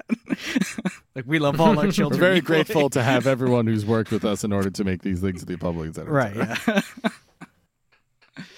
because yeah because they're different tools because i you know i don't i'm not i'm primarily a mac user so i don't i don't get value out of that integration.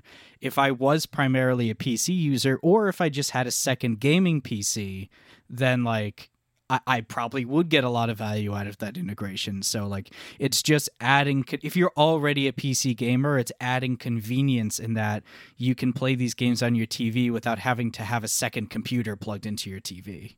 Yeah, that makes so much sense to me. And it does and I'm glad you brought this up because it does recontextualize the phrase console wars. Because like it's it's almost bold take here, but console wars is probably strictly like a media term and they've never existed and they don't exist, but they're just a thing that gets people really energized and really excited. But there's no war here. It's like it's like all the all the community, all the people, all the population are yelling about console wars and how good and how bad it is. But like the two warring bodies, PlayStation and Xbox are like what are, what are they doing? like why why are people rioting? Why did they think we're fighting? This is you're so like we have no conflict with each other. or they started the whole thing and it's a, and, a, and it's a conspiracy. I think for I'm not going to say for all people because there there are some wildly stupid people out there. Um, but like I think for for the large majority of people, I think they realize that though. To and and mm. again, sorry to use another education example, but I this this reminds me of like the type of thing that that I've done and I see I've seen other teachers do with their classes where it's like oh, you know, class A, just so you know, class B really had an amazing lesson earlier this morning. Let's see how you guys can do. Like, we're all on the same side here. We all want to have a good lesson. but like, you sort of pit them against each other. Like, there was a time where like I had a, a quote unquote game going on with, with my, I taught four classes and I had, um, it was, uh, uh, I think, I think I had like their their class averages like up on the board or something, and wow. like I would they were they were like velcroed there, so I could move them around as classes took different places. Um, and like leaderboard. all that did was make kids want to get higher grades. Like there there was no oh war God. happening. this is awful. but like I think it's the same thing with these like console wars. Like I think th- there are for sure some people out there who are like, no, this is wrong. Like Xbox is the best and screw right. every other system and like blah blah blah blah. But I think the I think really what it comes down to is that people want to feel like they're a part of a group and ah. also like they it's fun to be like my group is better sports. Like that's it's uh, yeah, it's sports. Yeah. It's it's that's what it is. It's sports. sports you know, like everybody who's watching sports. everybody who's watching baseball is a oh, fan of oh, baseball, but God. not everyone watching baseball is a fan of you know the particular team of baseball. Like it's kind of like real talk for a second. This is exactly why I stopped watching baseball. I, I and literally wow. It's literally sounds like you're day. not a fan. No, dude, fucking seriously. It was literally the day I'm on Facebook and I see s- someone I know who I went to school with who's a Yankees fan and I'm a Mets fan and they posted some shit oh, about no. the Mets and being sucky. And I was like, no, the Mets are good for this reason. It's the Yankees that are bad for this reason. And they were like, no, you're stupid because the Mets only won two World Series. And I was like, no, you're stupid because you like only teams that win and you don't care about anything. And then, and then I looked at this conversation. How dare you like the team that wins? I literally looked at this conversation and I and I realized in a moment that I just like, what the f am I doing? Like, what? Why? Why am I talking to this person? Why do I care? What is going on? Like, I had this whole like out of body experience looking at this conversation, and just like, this is stupid. I'm stupid. I am an idiot. And then that ruined all passion for baseball for me, and I just I can't get back into it. Except, and I'll we should save it for the show, but I do love amateur baseball. Amateur baseball is so exciting because I went to a game where it was all a bunch of people I'd never heard of, and one person I had heard of who was in the majors, but they were really bad at it. So that's why they're in the amateur league and I knew that I was totally sold that I loved this experience when the batter hits a fly ball towards left field and left fielder way back he's running back to it and if I was watching a major league game, I would know as soon as the ball left the bat, he'd be like, "Oh, he's all right. Left fielder's gonna catch it. It's gonna be fine." But I see the left fielder going for. It, is like, is he? He might not catch this. Like he might just kind of suck. Like like it's not a sure thing anymore. and all of a sudden I was like excited to find out whether or not he was going to catch the ball. so I'm totally sold for amateur baseball. Professional baseball can suck it, but I love amateur baseball. Save that for the show. For anybody, for any listeners who are not currently in our Discord or not like who are not part of our Discord, you should join it because I'm about to post a meme related to this, Live this Discord discussion. memes on the show. Alex, I remember you describing this to me, and I feel I think the exact same way. That it's literally it's literally more drama. It's literally more intrigue and it is. interest. Yeah. If you if you don't already know how it's gonna turn out. Yeah. I mean, because at at the highest level, like in in the majors, they wouldn't get there if there was uh, a, a decent chance that they were gonna miss if there the was catch any doubt, yeah. yeah, if there was any doubt, they wouldn't be invested in by millions and millions of dollars. So like yeah, I I I, I totally agree. And it's a shame because I do I do like the idea of you know, this is why the Olympics are popular because we get to see every few years like the height of like human performance in competition and this is supposed to be the draw of it and professional sports are branded as this I think maybe but like I don't know. Professional sports don't really say that we are the top in the world. Like maybe they'll say that casually, but that's not how they brand themselves. They brand themselves on like the rivalries and the logos. Like that's the thing that actually gets people coming back. I would like professional sports if I really thought it was a competition between the best in the world, and I don't. I just I I like the st- man. Oh God, I want to save it for the baseball talk. We could just We can kinda have, the it. base. We could- let's just have the baseball we can talk. start I, I talking about think this is the baseball talk. We're One already my- there. one of my favorite players of all time was a player named uh, Jeff Francoeur, and he was on the Atlanta Braves, and he was a hot shot rookie. He like made Sports Illustrated covers. Um, he had a, a standout rookie season, unbelievable. Over the next few years, it turned out that he was actually terrible at baseball. Like he either got really lucky or just no one, no pitcher like had never seen him before, so they didn't know like what his weakness was. So I guess like he had a very obvious weakness. And yeah, I think that's what it is. Like he just couldn't hit a curveball or something. So as soon as pitchers figured that out, it's just all of his numbers tanked for years on end forever. And he became a terrible offensive uh, baseball player. Fast forward, uh, he went to the Mets because he's a terrible player. He goes to the Mets. So we get Jeff Francoeur in a trade. Uh, I, I say we still. Listen, to. I, I was going to comment on that. No, I'm I glad know, you I got there first. we'll put a pin in that too. Um, the Mets acquired him for Ryan Church, who I also loved, but that, he doesn't need a pin. He's not that important. His number's 19, though. You can look that up. Um, Jeff Francoeur goes to the Mets, and I so I finally get a chance to watch him regularly. And one of the things I didn't uh, know about him is that he's actually the best defensive right fielder in the game. I had no idea. Like apparently he's just a defensive wizard, which is Quick, Tony, define defensive right fielder. he he he plays in the field. It's on defense. It's not you know the details aren't important. Usually, Usually the, in the right. like from the audience's perspective, it's the right side of the field. Right, That's- stage left. Stay at stage, stage left, left, actually. stage Stage left. left. Oh, stage left. Yeah, yeah, Got it. It's- uh, audience right, stage left. Anyway, Jeff Francoeur is a great defensive player, but one of the things that he does actually better than any player ever is his throwing arm. His throwing arm from the outfield, he throws the ball low, he throws it accurately, and he throws it fast. Like it's amazing to watch him do it. And now that he's on the Mets, now I get to see him play.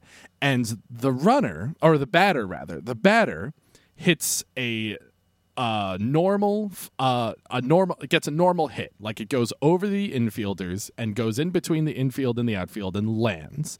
And usually that means it lands, they get a hit, they go to first base. But Jeff Francoeur is such a beast that the ball lazily went towards Jeff Francoeur.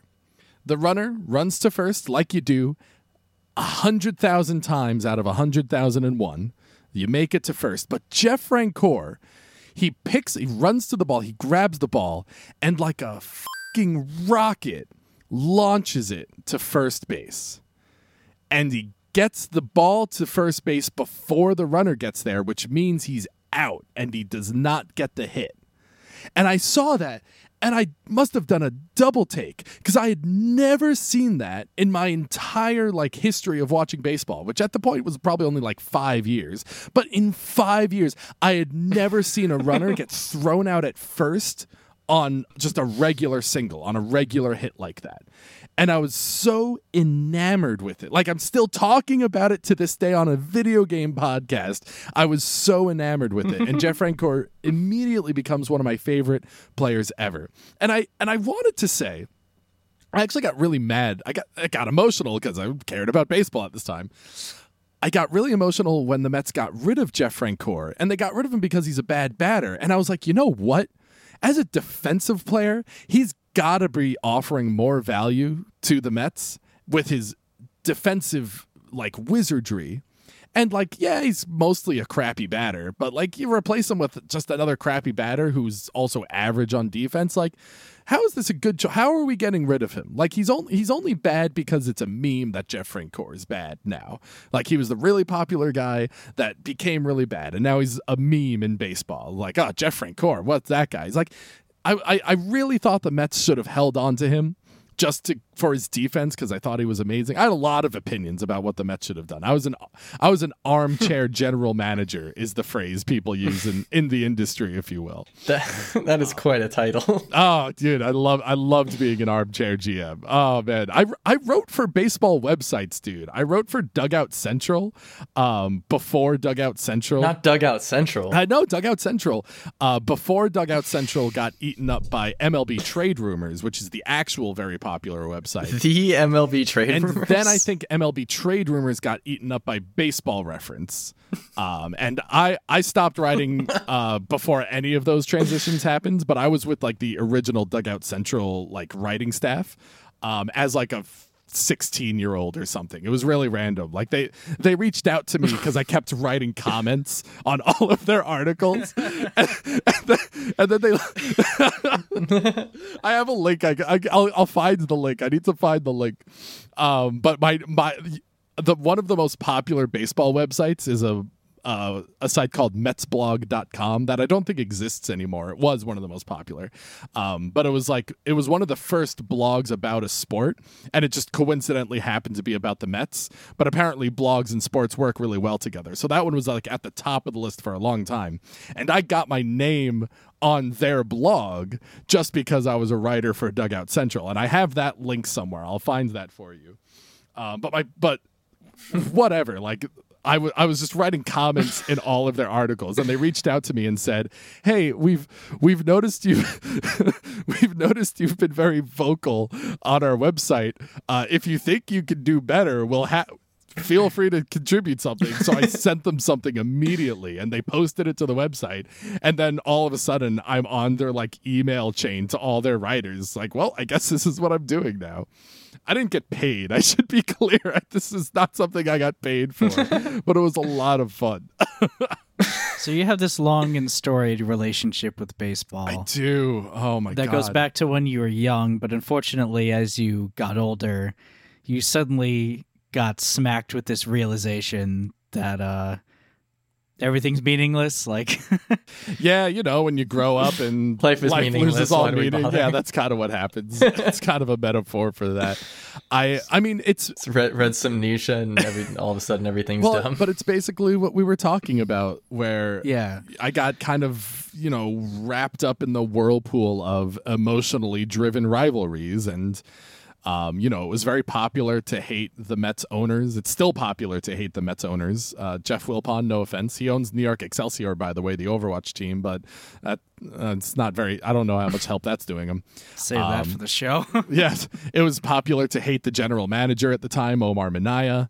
Um, he got replaced with uh, Anderson something, who seemed like a really chill guy. Uh, Mr. Anderson. but I don't remember his name. Uh, it's been a while. I don't think he's the GM anymore. But anyway, um, yeah, I basically just got wrapped up in the tribalistic rivalry conversation and all the emotionally engaging stuff. Um, and then one day I realized that I was being stupid and I stopped being stupid. And then when I stopped being stupid, I also lost all passion for baseball. And then I realized I wasn't passionate anymore, but I was smart. And I felt really like bad about that on the other side of the rainbow, but I don't regret it because that's not helpful. But like, man, it would be nice to be passionate about things anymore. I don't know. What do you guys think of this? I mean, I can I can definitely understand what you're saying. I think I reached that a bit earlier in my life as in like I don't know if I ever had that. Fair.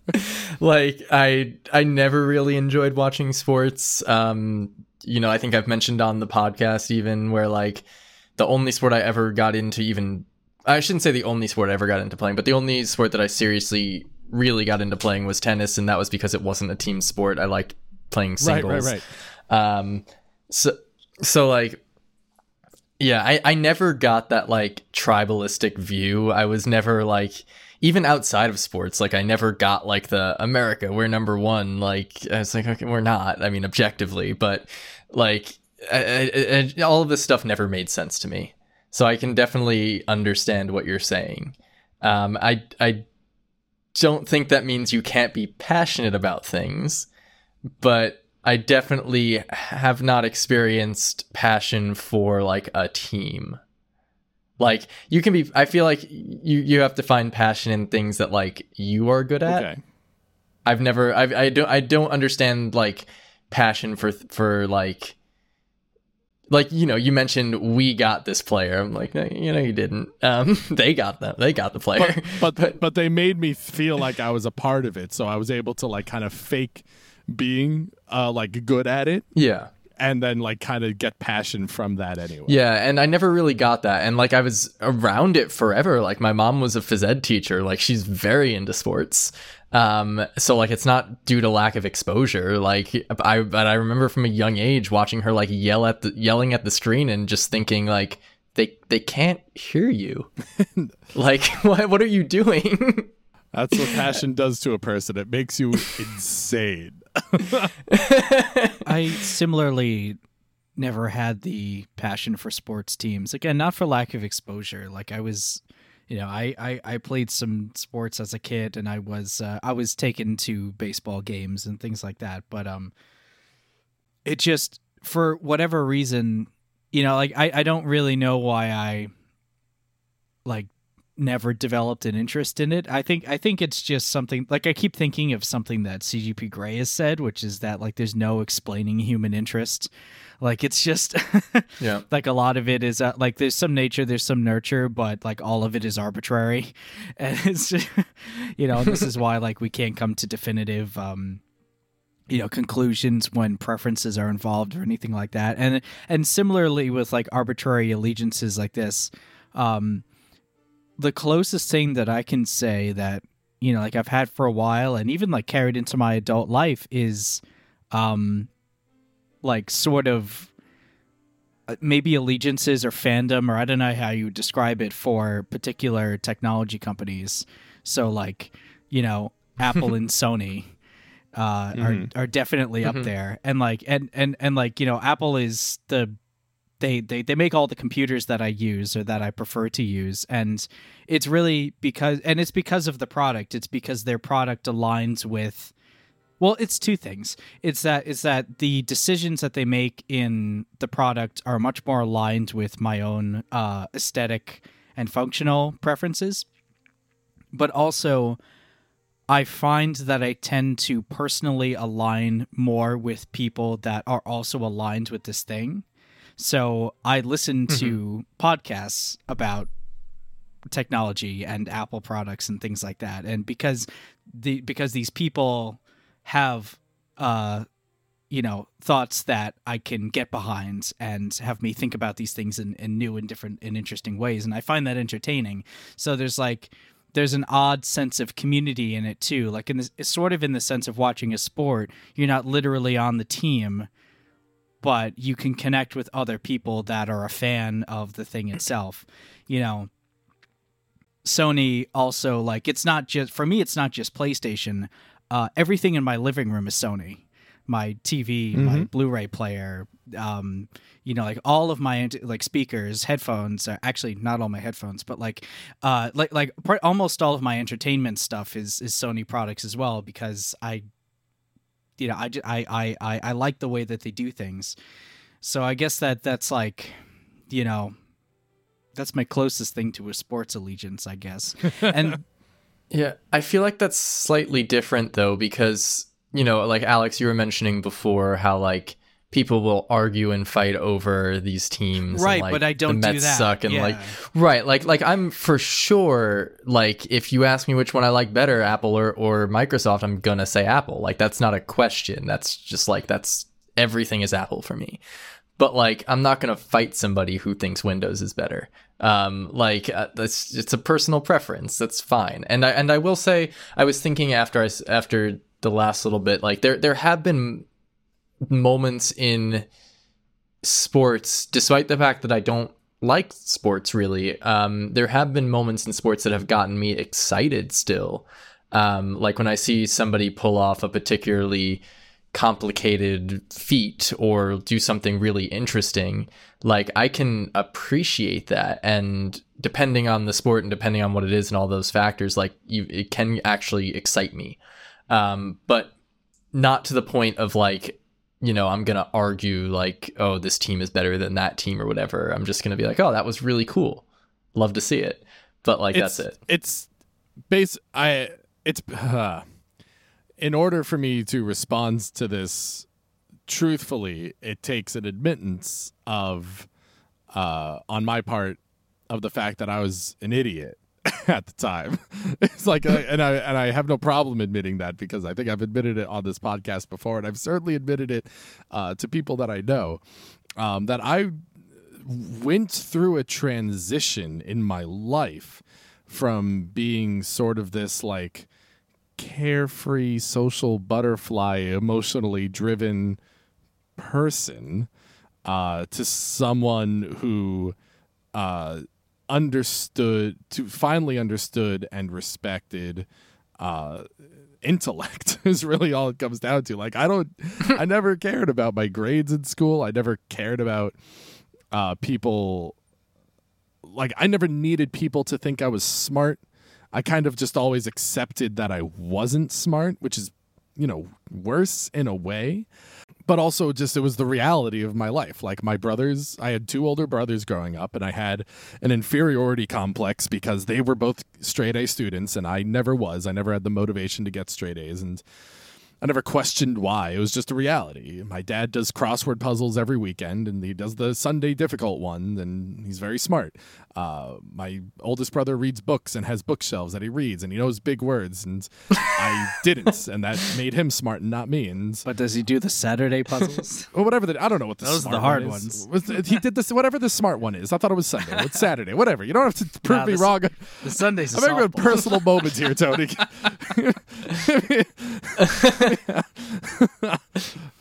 Re- reasons why tony is not a therapist. But but the point is i had this conversation with myself over a long period of time that was like i really did make a lot of decisions without thinking things through.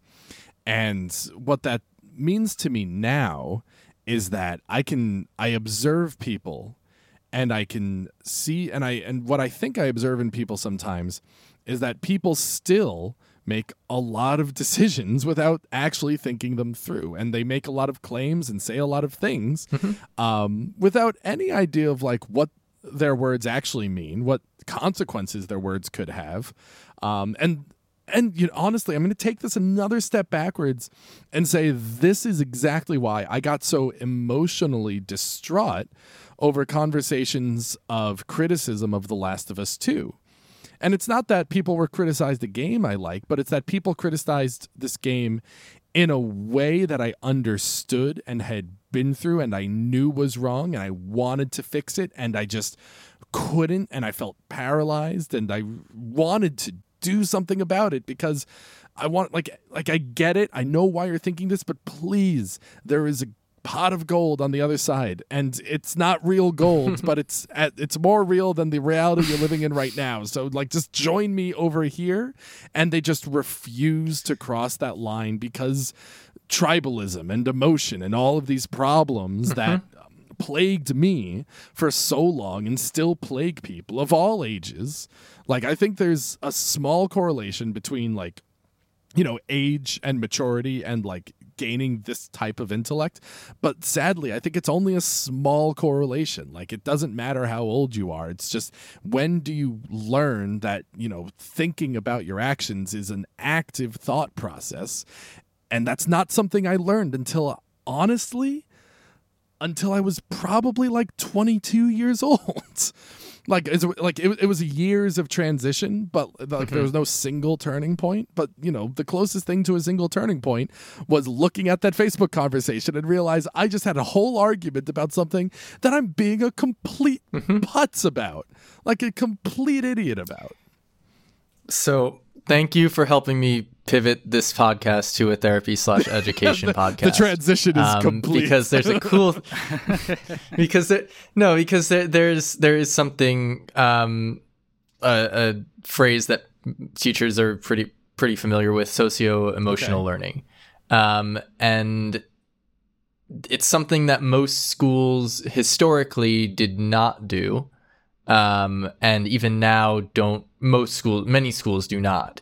Um, but it's something that a lot of people are trying to make more prevalent and it's basically that. It's basically teaching more than content. It's teaching how to how do emotions work how to deal with them and Right. and and how to how to how to think in a way that like you, how to think critically about things. And the you know people say like kids are immature and at a s up to a certain point that's true. Like you know when they're two three years old they're going to be immature fine.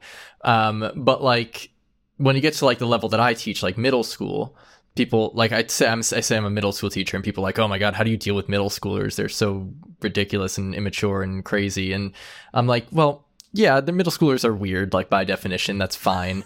Um, but like they're not all immature um, like there are some that are incredibly Oh, yeah. mature, more mature than you, fictional person who's telling Yeah. you that all middle Oh, yeah. schoolers are immature.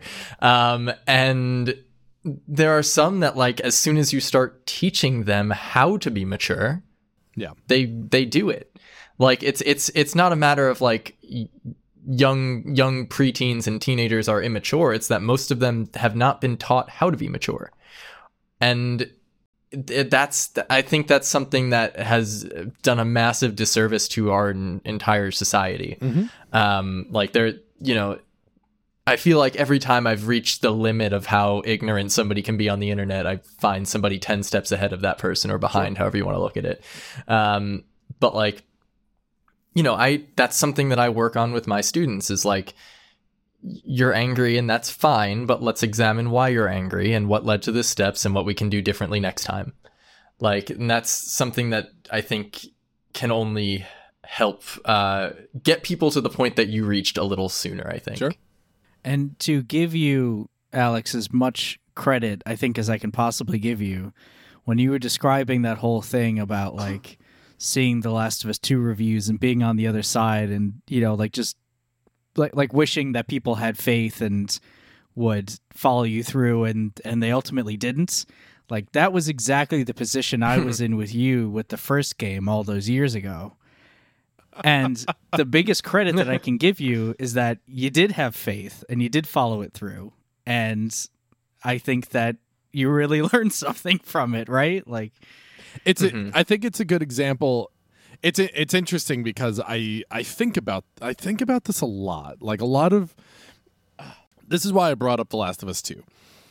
If you if you listen to me talk ever, I mean ever, like Oh, watch the stream, listen Like, for example, on a podcast. podcast. literally just listen to me do watch me do anything and everything I do you will see that there is an underlying theme of how I care so much about managing like people's emotions and constantly like striving for like intellectual maturity.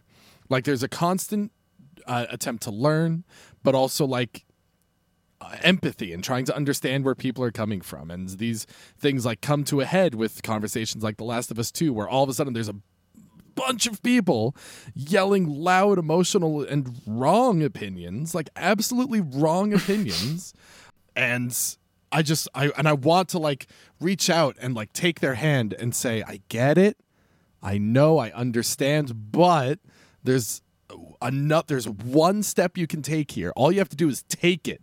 And then when you look at that step you just took from in front of it you'll realize one how easy that step was and also how important that step was. And like that's what i'm constantly trying to do all the time.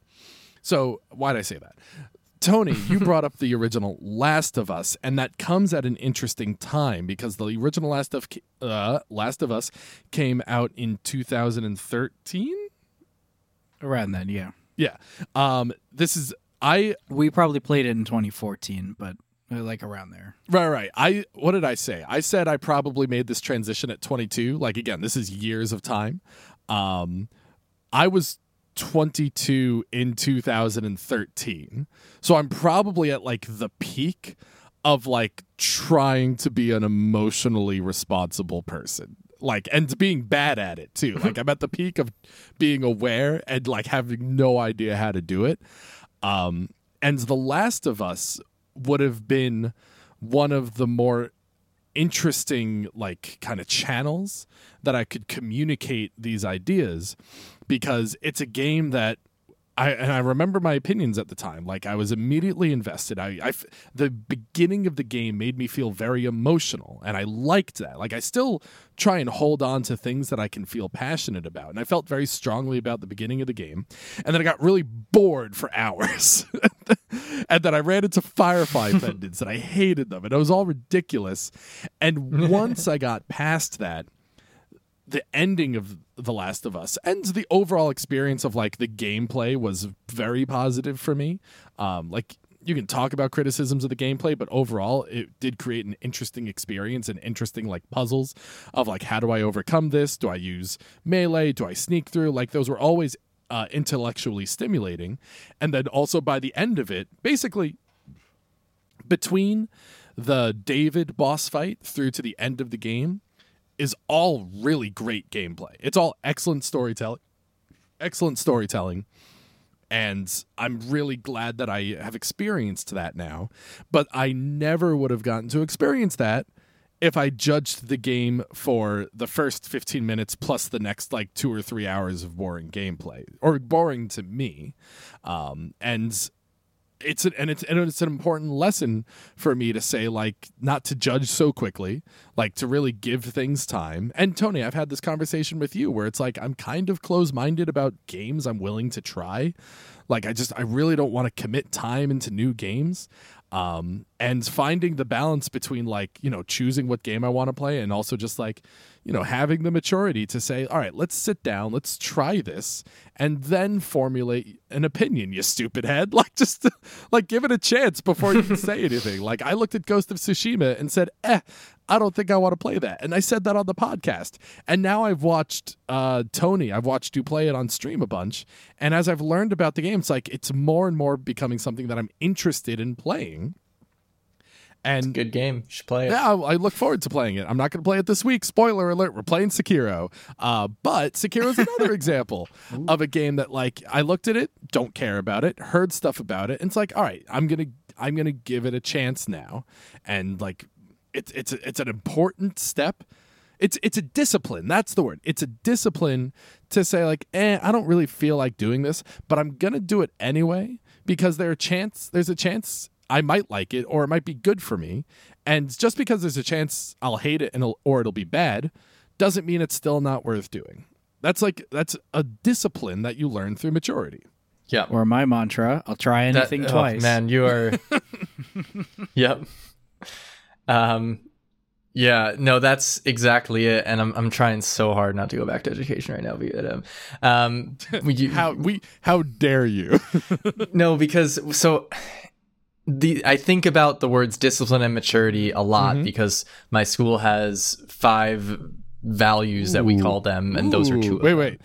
Discipline, maturity, and I don't know, hard work. Nope. He said five. Um, so Not what, what is hard? Not making fun of people. It's not five. Um, well, not not in those words, but is another one. ah, I could have guessed that. And uh, Tony, for OPSEC reasons, I'm gonna have you bleep out probably three of these, if that's all right, um, because you can very easily find my school by googling these values. Perfect. Um, but it's uh, discipline, maturity. Um, they're so I think about these a lot, and and if you could bleep out the word that one as well, also the the the, the, the, the what, what it Probably spells. should cut all of this out. Yeah, we might just need to cut it. I don't know, but So um, but I think about those words a lot because they are they're uh, very prevalent in my school, and they're something that we try and instill in our students. Um, and the one of the things that I've struggled with since I started working there is like, you know, to instill these things in our students, I have to be able to define them well. Um, and especially maturity was very challenging for me to come up and still I don't know if I have a great definition for it. Um, and I can't if if I can't explain it, I can't teach it. Um, that's just what it comes down to. And if I don't have a good definition, I can't assess it. How, like how do how do I tell if this person is mature when I don't really know what maturity means? Um, it's it's it's really hard. But um, so the the basically what I've come up with its working definition is that ma- uh, maturity is the combination of the other four values. Um, but discipline in general, I've used the exact example that you used, which is basically it's the ability to, to look at a task and say, I don't really feel like doing that, but I'm gonna Yep. do it anyway. That- Like it's it's not fun, but like sometimes you just have to do that. Like I had to get through grad Yep. school somehow, and I did it by being disciplined and getting my work done. I didn't want to do it. I didn't want to even go to grad school. I did it because New York State made me do it. Otherwise, I would have had to stop teaching. Um, and but but I think that's I think that's important, and it's an important life skill to have in in schoolwork, but in in other things as well. Like you mentioned with trying things that you don't necessarily want to try, like the ability to look at something and say that's not super interesting to me, but it might be valuable, so I'll try it anyway. I think that's important. So that's why I keep trying to pry open your uh, preferences little by little. My preferences or Alex's? No, definitely mine. um, it's uh, it's interesting because, yeah, di- yeah, discipline is the combination of the four. It's also No, maturity is the combination. oh, maturity. I'm sorry, maturity is the combination. You said a lot of things in there, and I'm trying to parse them out. Yeah. maturity and discipline definitely uh, work hand in hand uh, very much for me. Uh, yeah, and these are the and those are you mentioned that you think about those things a lot, and those are things that like basically I started thinking about a lot ever since I was started going through this thought process of like how to be a more emotionally mature and intellectually interested person. Um, and a lot of it and the value and it, and a lot of it was learning the value of these different things. Like the value of discipline um, was about challenging the things that I think I know, which is important only if I know and believe that the things I think I know could be wrong. and you and that's the first step to Yes. discipline, I think.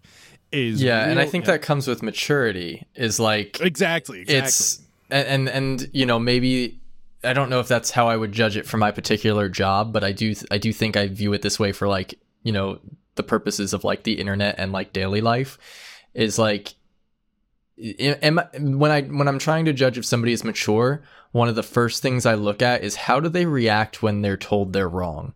Sure. like if if if they if they're incapable of taking criticism if they are incapable of being told no that's not correct and here's why like they're not mature.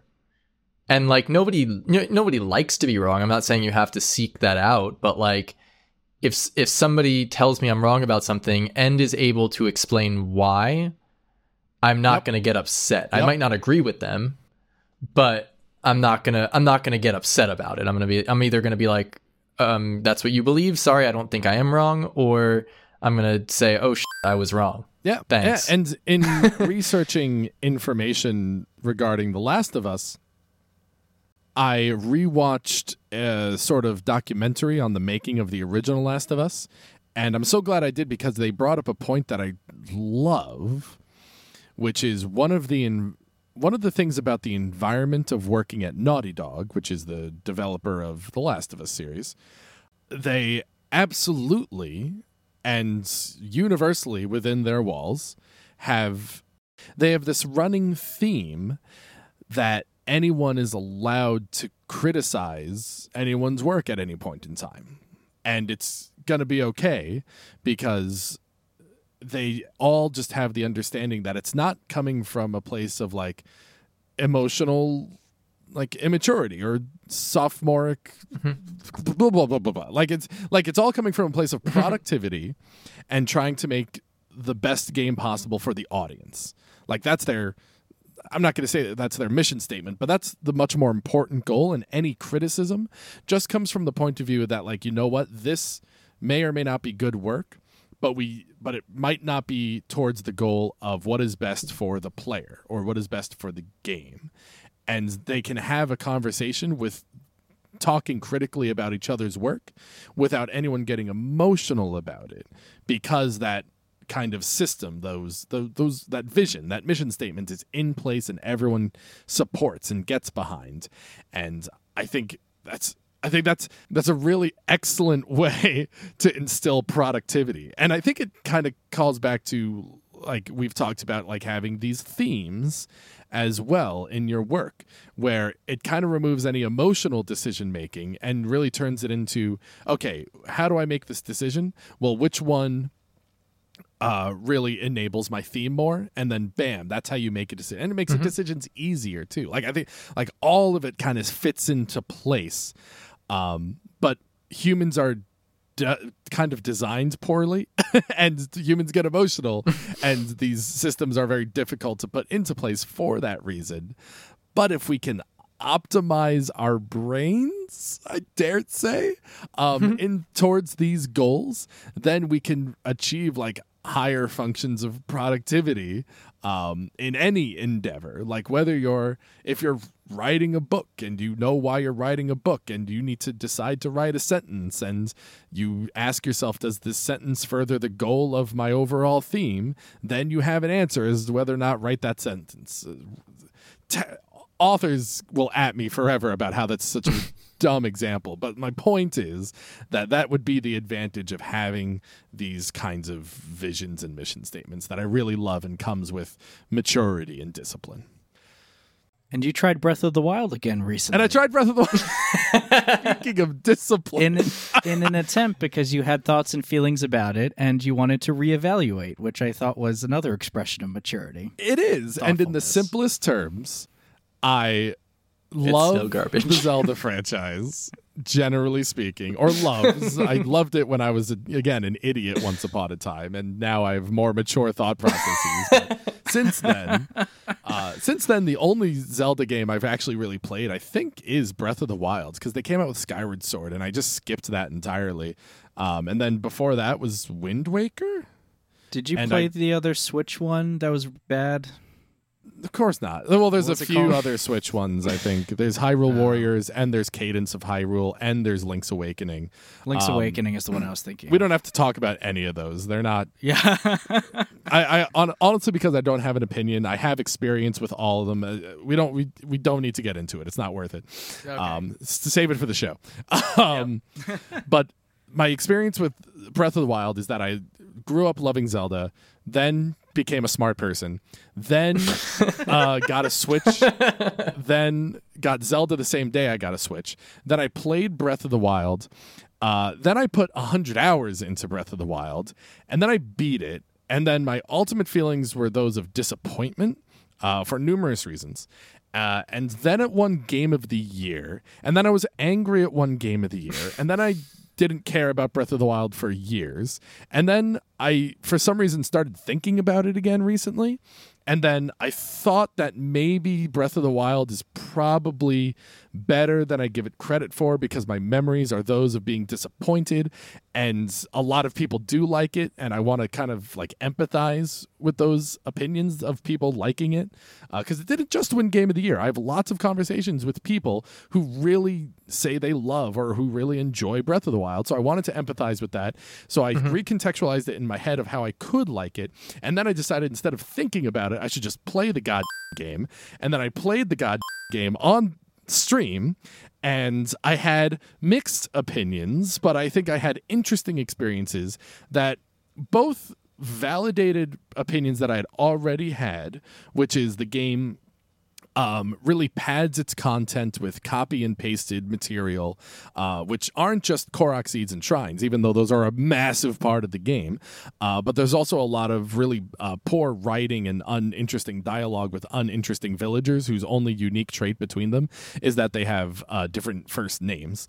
Um, but like there's like a running theme that shield surfing is really cool, and it's never an interesting like discovery. Um, so you'll find a hut uh, find a random house and it's not a Korok seed and it's not a shrine. It's something completely different, which is exciting. But then it's just a dumb love story about shield surfing and how I love you because you're a good shield surfer. And this is not the first time you talk about shield surfing in your stupid shield surfing game. And then you open a chest and there's a stupid shield in there, which I already have five shields, so I don't need a sixth one. So what I'm saying is the He's rewards. such a great blitzball player. He's so drunk. the reward. the, speaking of games I haven't played since I was an intelligent person, uh, the rewards for exploring in Breath of the Wild are uh, not terribly uh, rewarding in my opinion. Unlike the rewards in uh, the last of us which or even earthbound actually is an even is another random example of the game rewards you with just interesting story details. And i'll never forget there's like a desert in earthbound. I think it's earthbound or mother. I don't remember. I need I know exactly who to ask, but he's not here right now. Please leave a message. Um, there's a there's a it's a it's a it's a it's an eight bit game, so that all the environments are pixelated, and there's a desert, so it's like this sea of tan that you're walking around as Ness or whoever in, and there's a single pixel somewhere in the sands that's slightly off color, and you walk up to it and you can talk to it, and it's a gnat like a GNAT. It's a literal gnat that says, "Hi, I've uh, my husband's wandered off and I can't find him. Can you please help me find my husband?" So you wander around the massively large desert for a long time, and then you find another pixel that's slightly off color, and you click on it and says, "Oh, I've wandered off and I've lost my wife. Can you help me come go back to my wife?" And then the pixel disappears from the map, and then you walk all the way back to that first pixel, and then you click on that, and it says, "Thank you for reuniting me with my husband." And now the two pixels are next to each other, and that's it. You don't you don't get an item, you don't get any achievement. It's not part of the story, but it's like this side quest that's really cute and also a really creative way to use the limitations of the console at the time to tell this story. Um, like I, I, I always come back to that example because I find it infinitely fascinating as an example of creativity and storytelling and you know exploring the environment. So in Breath of the Wild, oh my god! So in Breath of the Wild, those kinds of rewards are not as exciting because I just not in. I I don't think the stories are good. I if you like the stories, then great, then it pays off for you. I just don't think I I find better stories from other games.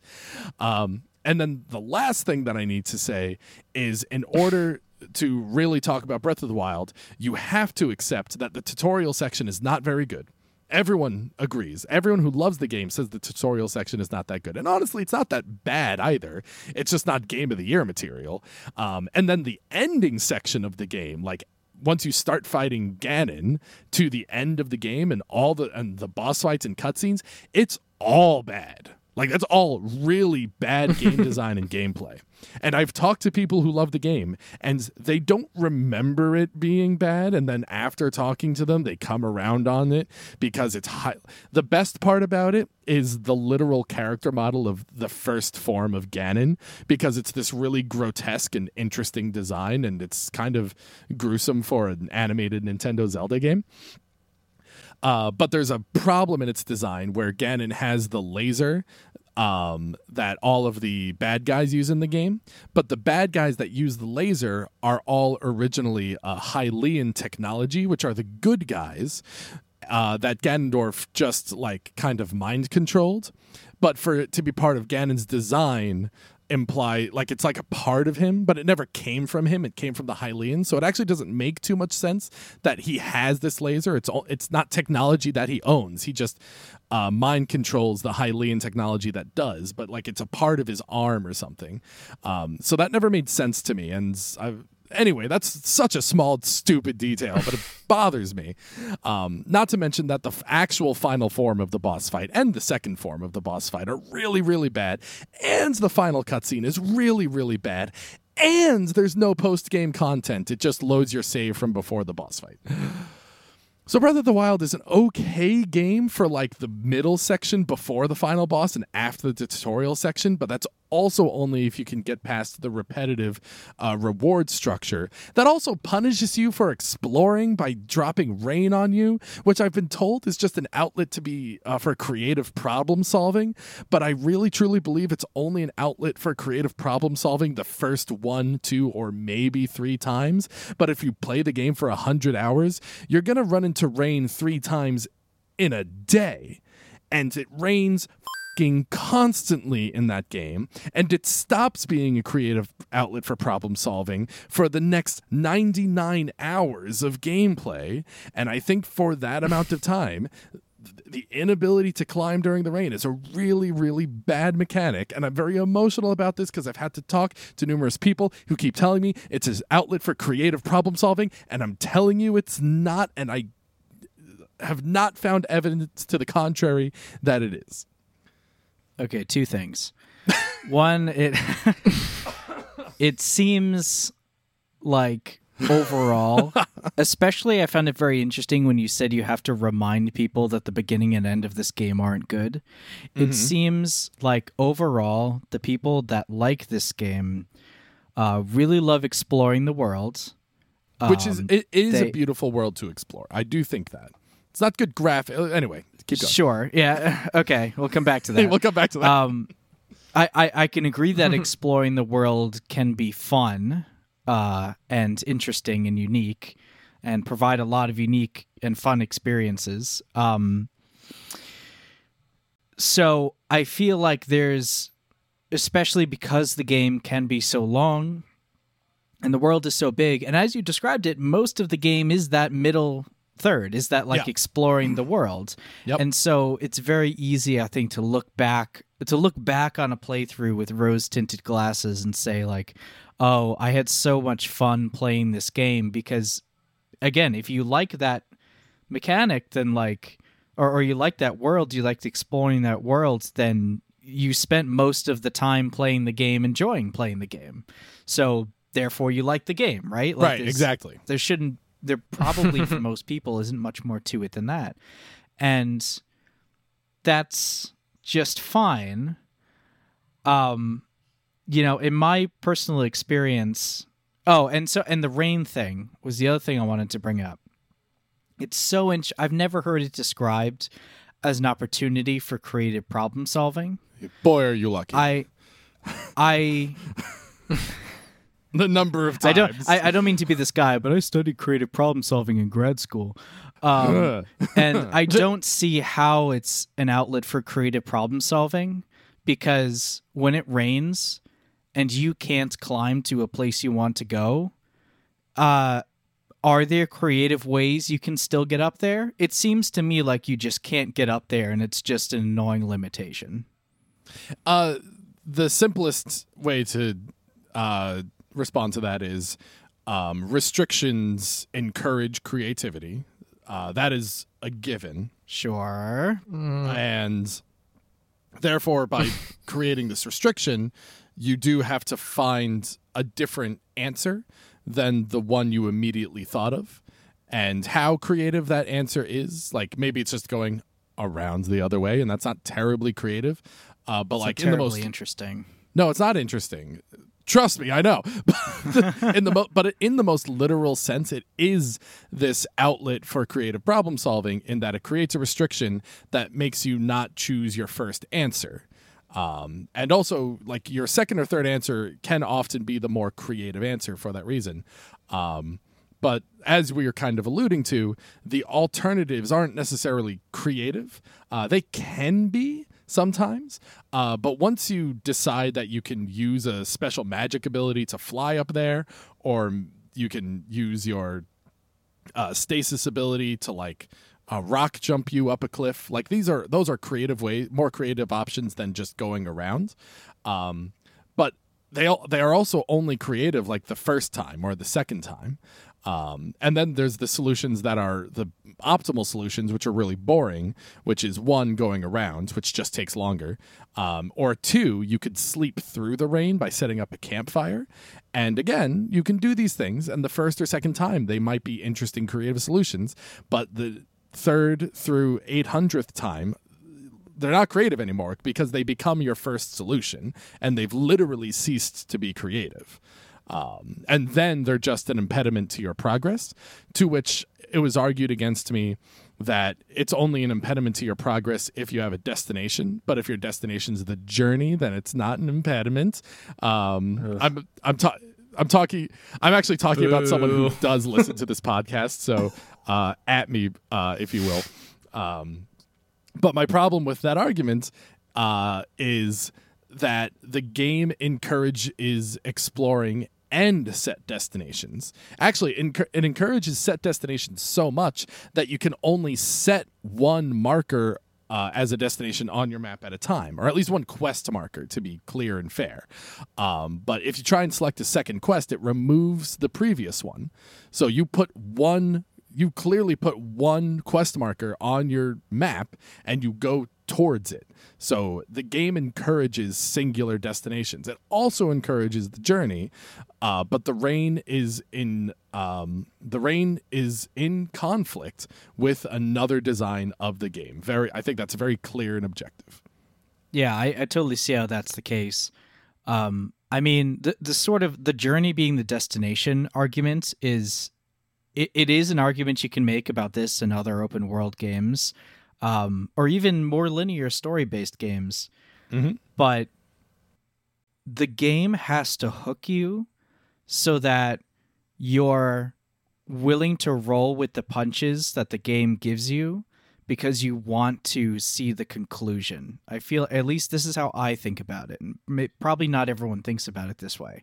I'd agree with that. Nothing, nothing, especially since we said that the beginning of the game was subpar, like the tutorial section, Mhm. and the plot is very.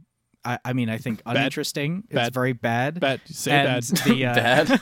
and the and and the development of the main character is non-existent as a character Non-existent. Yep. and there's nothing for me to hold on to and then i get off I, then i get off the plateau and i'm in this world that's presenting me with all these challenges i remember i forget if i mentioned this i remember the, i haven't booted up the game in like a year but i remember the point where i stopped which was i was in some stormy lightning field Oh, yeah. and i didn't have the tools to solve whatever puzzle was in the area and it was constantly raining and i couldn't climb and I, f- I just felt like i had my hands tied behind my back and it was this like yeah it was an interesting challenge but i was like why am i doing this like i just and then i just thought about it and i was like i have no i have no interest in overcoming this challenge and that that is where the game fails for me like i i will play a hard game i will overcome a challenge like control was a very hard game Oh yeah. but I was invested in the character and the story and the world, which I thought was beautiful and interesting. And I worked really hard to overcome those challenges. And Breath of the Wild did not earn that respect. And I get, oh, it's Zelda, it's history, it's always been like that. We've already talked about how that's a terrible argument or a terrible rationalization or something. Tradition. But that's the problem with it. Like that's Yeah, I I like rank games. Um, I only recently started doing this, but like I, I rank games in my head on like a tier system, and it's like tier one, tier two, tier three. Um, and for me, that's the difference between like a top tier or a tier two game. Is like, is it is it hooking me somehow?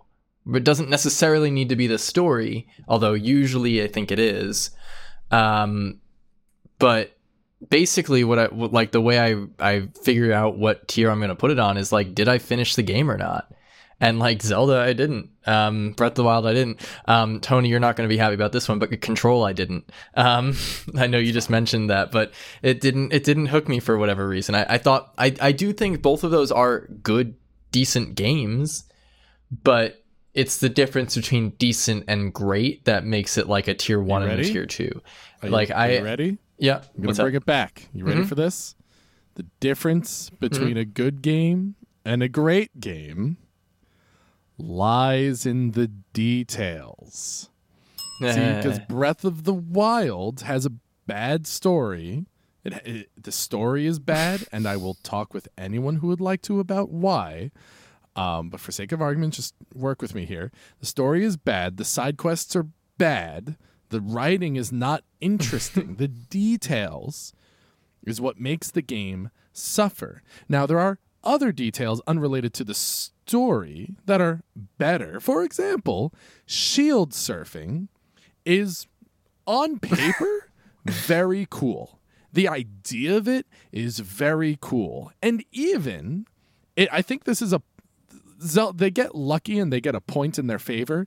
Z- uh, shield surfing, the existence of the mechanic at all, is actually relevant to speedrunning purposes.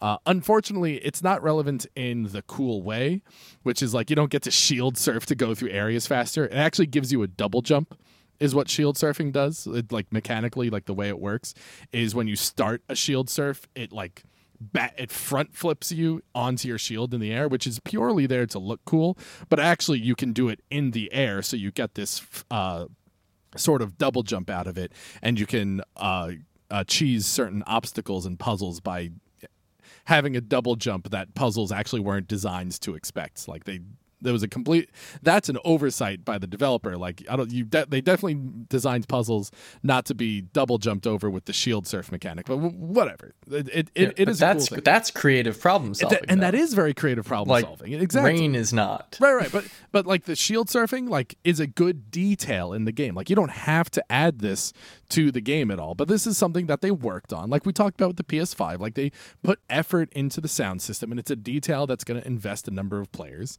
Um, so mechanically, there are a lot of things you can do in the breath. And losing my mind. There's a lot of things you can do that are interesting in Breath of the Wild. You have a lot of options between your different like magic spells in the game with the stasis and the uh, the cryosis or whatever they call them. Um, and then after that, I feel like the game just suffers everywhere else, where the okay the, the other point that i did want to bring up that i do like about the game is why the world is interesting to explore. And there are numerous uh, environmental and like architectural details strewn around the map that are interesting and seemingly constantly unique.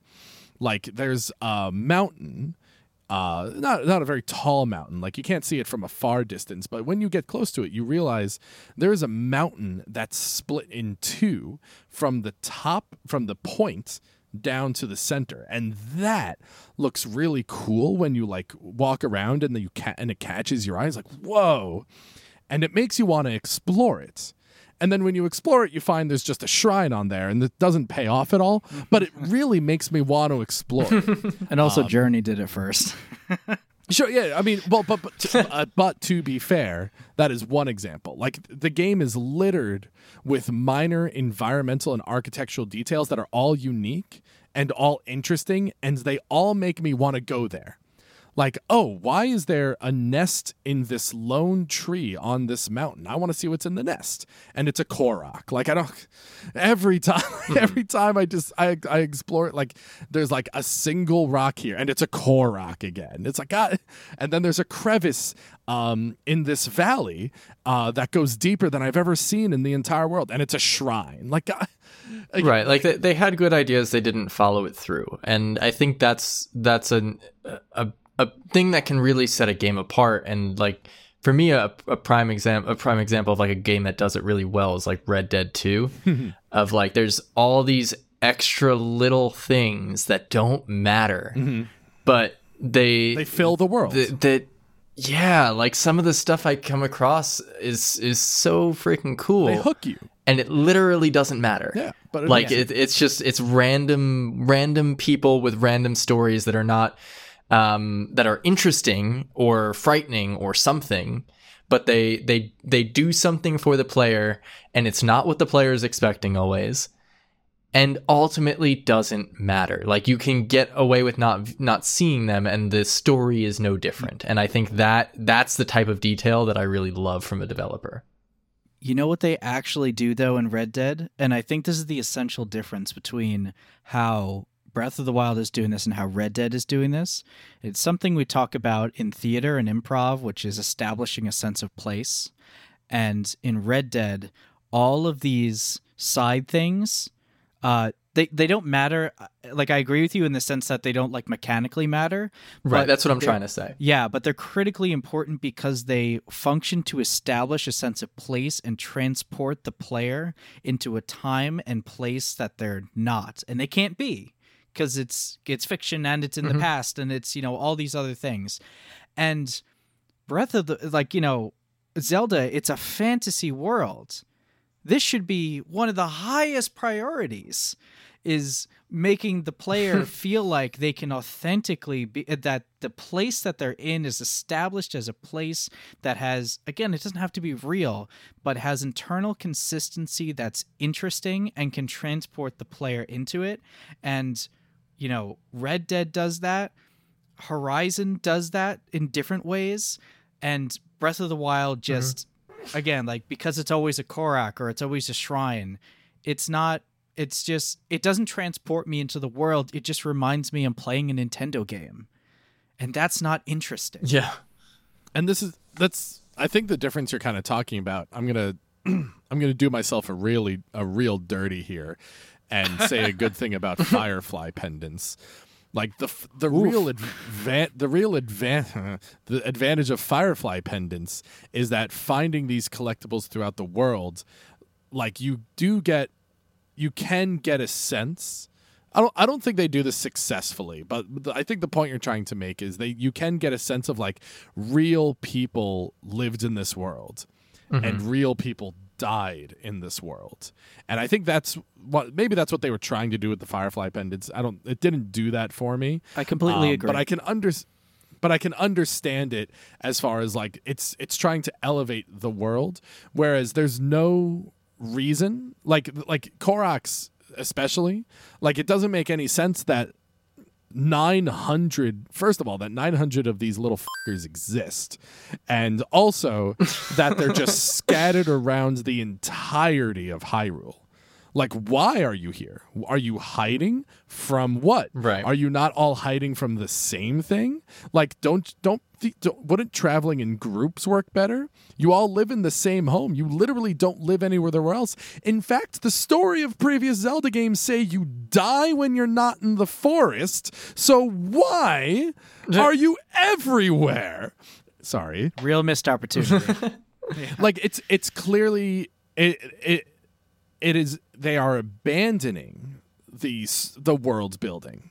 Like they're just abandoning it for the sake of having a collectible and they sacrificing the possibility that it makes sense. Like it doesn't make sense to find a korok under a rock. They you you lift a rock and you hear a buck at the bup and then it goes pop and it exists into the air. Like where were you? You were waiting for me to lift a rock? Where do you exist in a different plane of existence? Because if you did and you let me know that, that might be really cool and might explain why you can exist outside the forest and might explain why you're scattered around everywhere. It doesn't quite, but you know what? That's not the story. I'm not writing your game for you. I'm mm-hmm. making this up, but you could have made this up yourself and added it to your game, and you didn't, not because you weren't smart enough, but because you didn't care. And that's the real sin. That's the thing I can't forget. Yeah, it seems like there's the Koroks are directly splitting these two things. It's either because they're these animate character figures, they mm-hmm. need to have they need to be a part of the world and a part of the story, and they're not. Or if they're going to make them inert collectibles like they are, they should have made the collectibles an inert object, like shiny rocks or something. Mm-hmm. Like, don't make it a character that's alive if you're gonna not put any life into Right. it. the life that they put into the Koroks, and again, I'm to, to and it, always attempting to be fair and and always attempting to be empathized, always mature, smart Alex. Um, I'm pretty sure, and this is true of the shrines as well. Uh, at least the monks inside the shrines. There's like these monks. They're statues. Doesn't matter. All of the monks in the shrines and all of the Koroks, none of them are copied and pasted between each other. They all literally look different. There might be it, it might be just as simple as a color swap or an added shape or branch or whatever it may be, but they are all literally unique. It doesn't add anything. Yeah, like, the shiny only- rocks. Yeah, like here, like you, like you have an infinite number of colors to choose from. So yes, they're all literally different, but they all have the same voice and dialogue, and they all are exactly the same in every other way and fashion. Uh, but that's all they did, which is to say, like that's probably a lot of work for someone. But like they just pay them a hundred thousand Sure. bucks and move on with their lives, and like and then you're done. Like like Nintendo can do that, Right, and- it's just boring. And just because you worked hard doesn't mean it was worth it. Right? Yeah, please, thank you. I tried, and therefore no one should criticize me. Yeah, that's Yeah. so true. It's it's like saying like we brought up the dynamic range thing. Like you did it, like you made your fight scenes loud, but like should you have? Yeah. Like was that really a good choice? I don't know if it was. I'm not sure. Like I'm not an expert, but, but wasn't. I don't know anyone who likes it. I I mean Dan's the only person I know who's watched the show, but like I don't know anyone who likes it. It's actually a very popular show. That's surprising. yeah. s- s- So is Zelda. So, still game of the year garbage? Yes. The no, hold on. Yes. I, I, I need to I need to clarify. The game is not garbage, nor is it game of the year. Well, technically it is. No, no, no, no, no, no, no. There are plenty of people use the title Game of the Year. The Game Awards don't get sole claim to that title. Uh, the game is not Game of the Year material.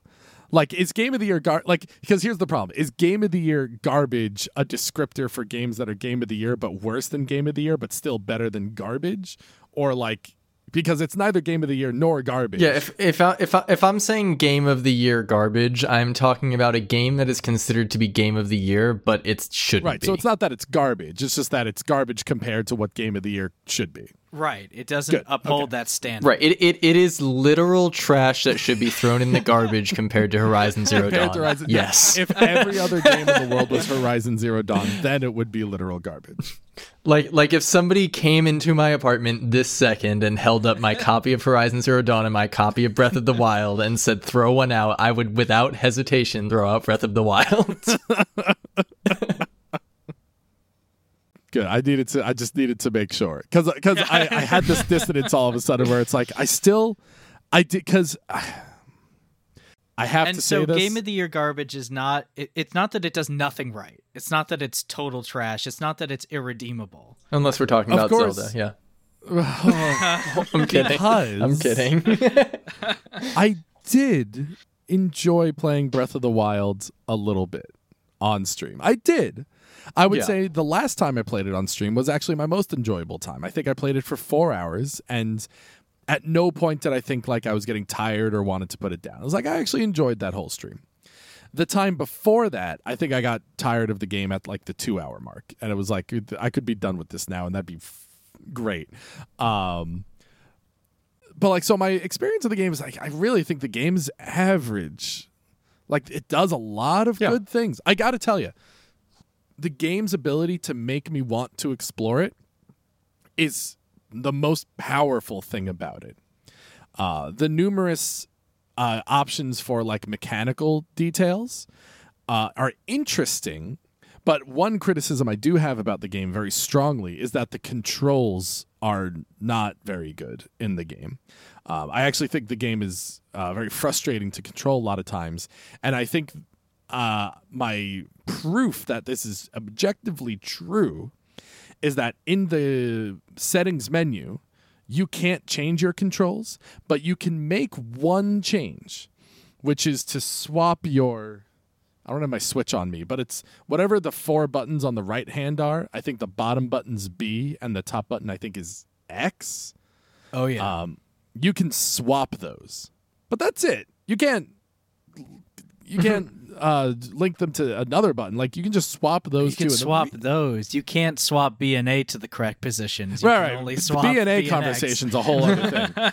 Um, but the th- but the reason you can swap those is because the game is acknowledging that one, the default controls are what they believe are the best controls for this for these mechanics and these arrangements of the mechanics on the controller.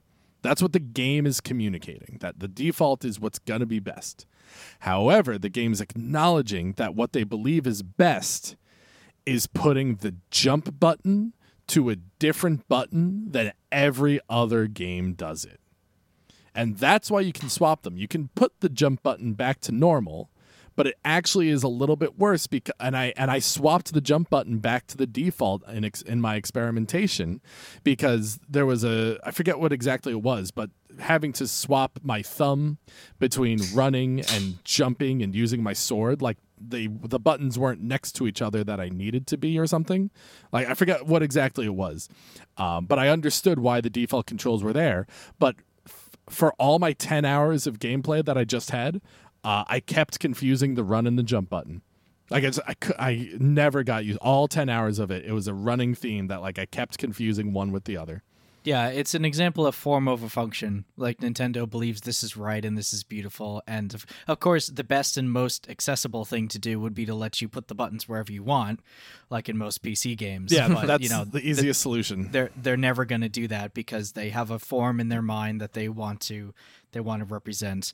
I mean, so so in, so in your example, you're saying Mm-hmm. you swapped the jump button to the top button of the four, Which is was- the default. Oh, that's the default to have it on top. Yeah, So the, the- funny Mm-hmm. the funny thing about that is that's very PlayStation 2 to me cuz The triangle. yeah, like Mm-hmm. d- don't like Yeah. don't challenge me to name names, but I remember there were like several games I played in the PlayStation 2 generation where triangle was jump. And then eventually like everybody was like, "Oh, that's that's garbage. We're not going to do that." But you can see except for Nintendo, but you can see you can see why that decision would be made. You know, it's especially on a PlayStation. It's the triangle button. It points up. It's at the top. You're going up, jump. It makes sense, right? In your mind mm-hmm. but it's not the colloquial language that we've established over all of these years of developing games. And for Nintendo to just flatly fly in the face of that for like for what reason is just seems the- ridiculous. The reason that I I'm I'm really I'm making a lot of assumptions, but from my point of view, what I think they w- were trying to do is in order. I run into this problem with Overwatch a lot, where I have to bind my keys uh, such that I can perform certain actions at the same time. Um, so, like in my left hand and right hand, uh, I had my left hand is movement, my right hand um, is shooting, and that I also have abilities. And the default is that the abilities are with my movements in the left hand, and I had to swap the abilities to my right hand with the shooting because more often I need to move and use my abilities at the same time. So if they're in the same hands, my do the fingers can't thing. press two buttons at once. Yeah. Um, the really nice thing about Overwatch is that it lets me choose all my buttons for me. So ultimately, that's the best decision here. But I think what Nintendo want was going for here is that they really do have a good setup on the controller. Like it does make sense. The combination of things you would have to do at the same time, um, you can do with the default controls in every situation. And there's a lot of different controls. So even if you wanted to make them yourself, it's probably difficult to do so because you just don't understand all the consequences and all the situations uh, that you would have to use these different commands. So Nintendo did the work for you to try and optimize it as far as using as many buttons at the same time as possible. But the problem is, it's just not what we're used to. This is the only game that has this kind of control scheme, and I have to sit down and learn it before I can play your game. And it's a Zelda game. It's not Slay the Spire. It's not Celeste. It's not Sekiro. It's not a game that I pick up. It's to use a popular phrase. It is a lean back game. It is not a lean forward game. I want to sit down and relax when I play Breath of the Wild. I do not want to take out a textbook and study and learn and practice. I want to just enjoy your game, which is an argument for not allowing you to change your controls. Well, it's not a good argument, but it's it's an argument for having like an, obvious default. Um, and you can just like have it at that. Um, but ultimately, ultimately, ultimately, ultimately, ultimately, the important thing is that no one plays two games the same way. There are people who want to play Zelda as a lean forward game. I don't know why. Maybe it's really hard for them. Fine. You know what? That's perfectly reasonable, and I shouldn't judge them. And I'm kind of an asshole for even saying that. But you know what? That is perfectly reasonable. And the easy answer is just to let us bind our own controls. Have a default, go for it. Even have alternate suggestions. Games do that. But ultimately, just let us bind our own controls. Gosh darn it. like we, we can do it. And those of us who want to do it will do it and we'll be better for it.